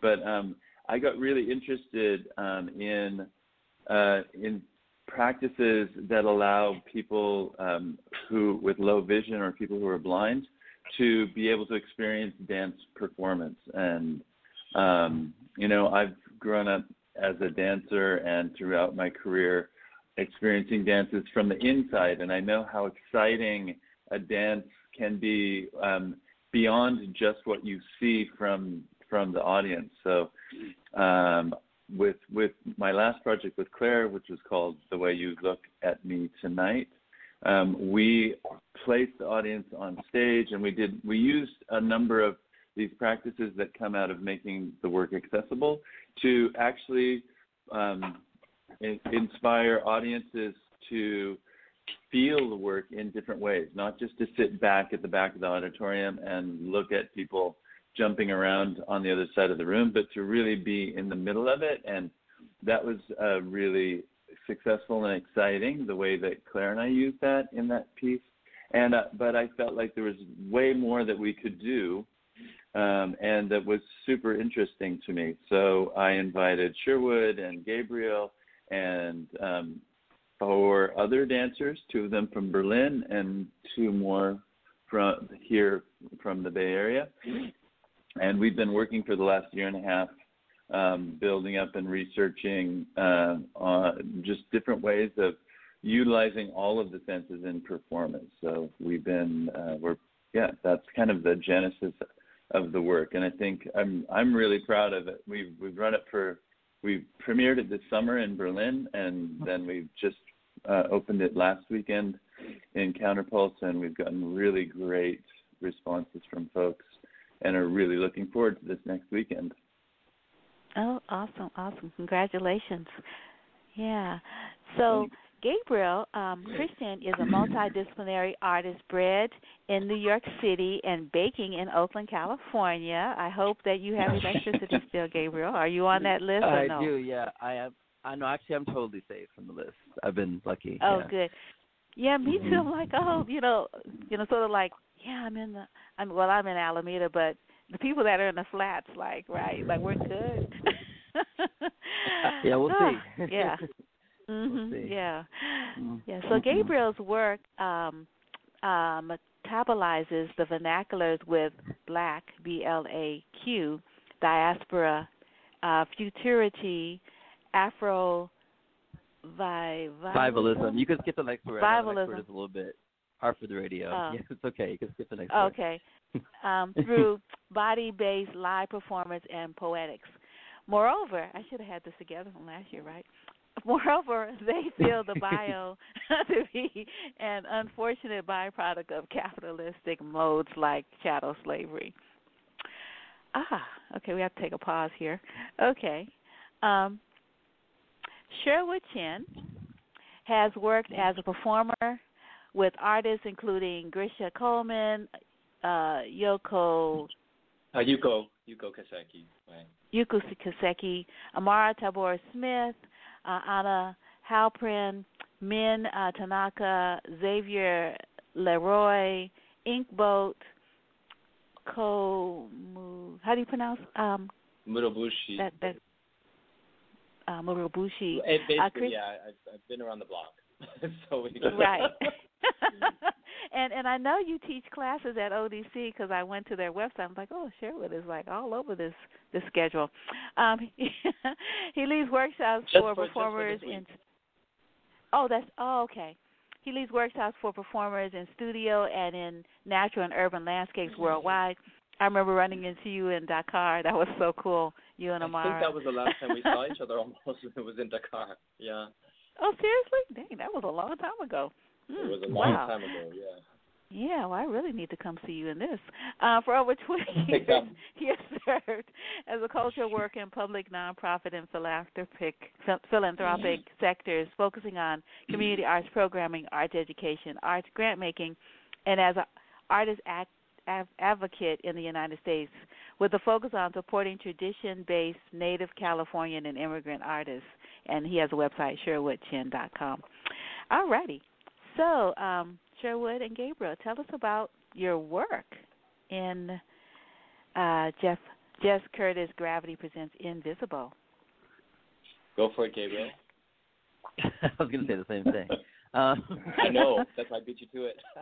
um, I mean, I'll just start by saying that we've both been involved in this for about three years now. So almost, I think it's the third year actually that we've been um, in rehearsal in some way for uh, a project. This is, of course, two different projects, but the first one was in 2017, and that was a very different um, experience. It was a first take, um, first draft, I guess, in a way for how we were um, entering as able. Me, I'll talk for myself as as, as I was entering as an able-bodied dancer who had um, also limited experience dancing and limited experience with access questions. So um, that piece went up in 2017 and sort of opened up a lot of um, those uh, curiosities. And I think this round has been a lot.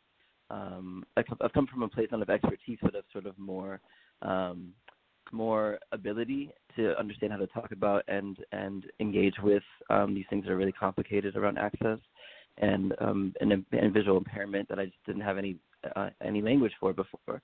So um, our role has been kind of, I mean, my role has been very much like stepping in and um, feeling humble and also feeling like um, there's a lot of things that can be learned in the room and bringing my own sort of like joy to the process and laughter and um language my, my I'm I'm trained as a theater actor from from Yale University so I have like lots of experience with scripts and languaging things and so this whole process has been also asking us to be very vocal um which I, I do plenty of in my own work. So it's been nice to see how that carries over to um, the dance context.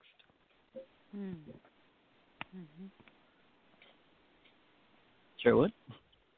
Oh yeah. Well, um, what other thing I would add maybe would be that um, I I, um, I feel like the with this piece, Jess is really trying to provoke and ask questions for the audience, uh, as you as you had read earlier in terms of um, the the material that you read at Wanda, in terms of asking, well, in what way do you experience a dance? And traditionally, a dance is something that's really considered a very visual medium.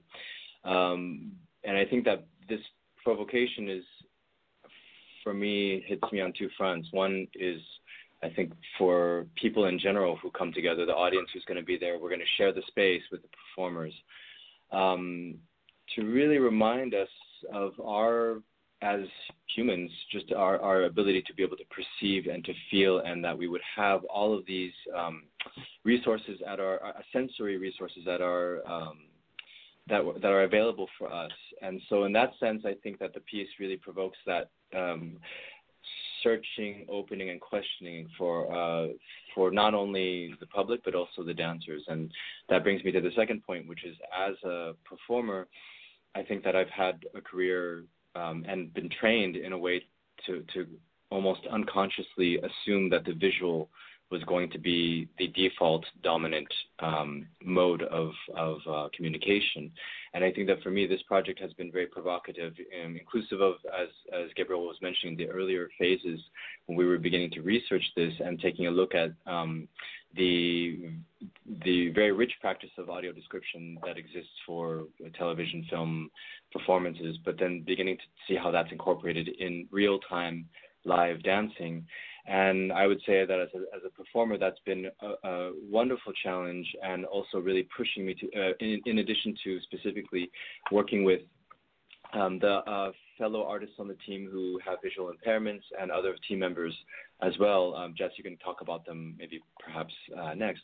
But in terms of uh, working with them, really allowing me to um, figuratively and perhaps very li- literally opening my eyes to new ways of, of actually considering um, what it means to perform for a public. Mm-hmm. Yeah. I would, so if Jess, I could jump in.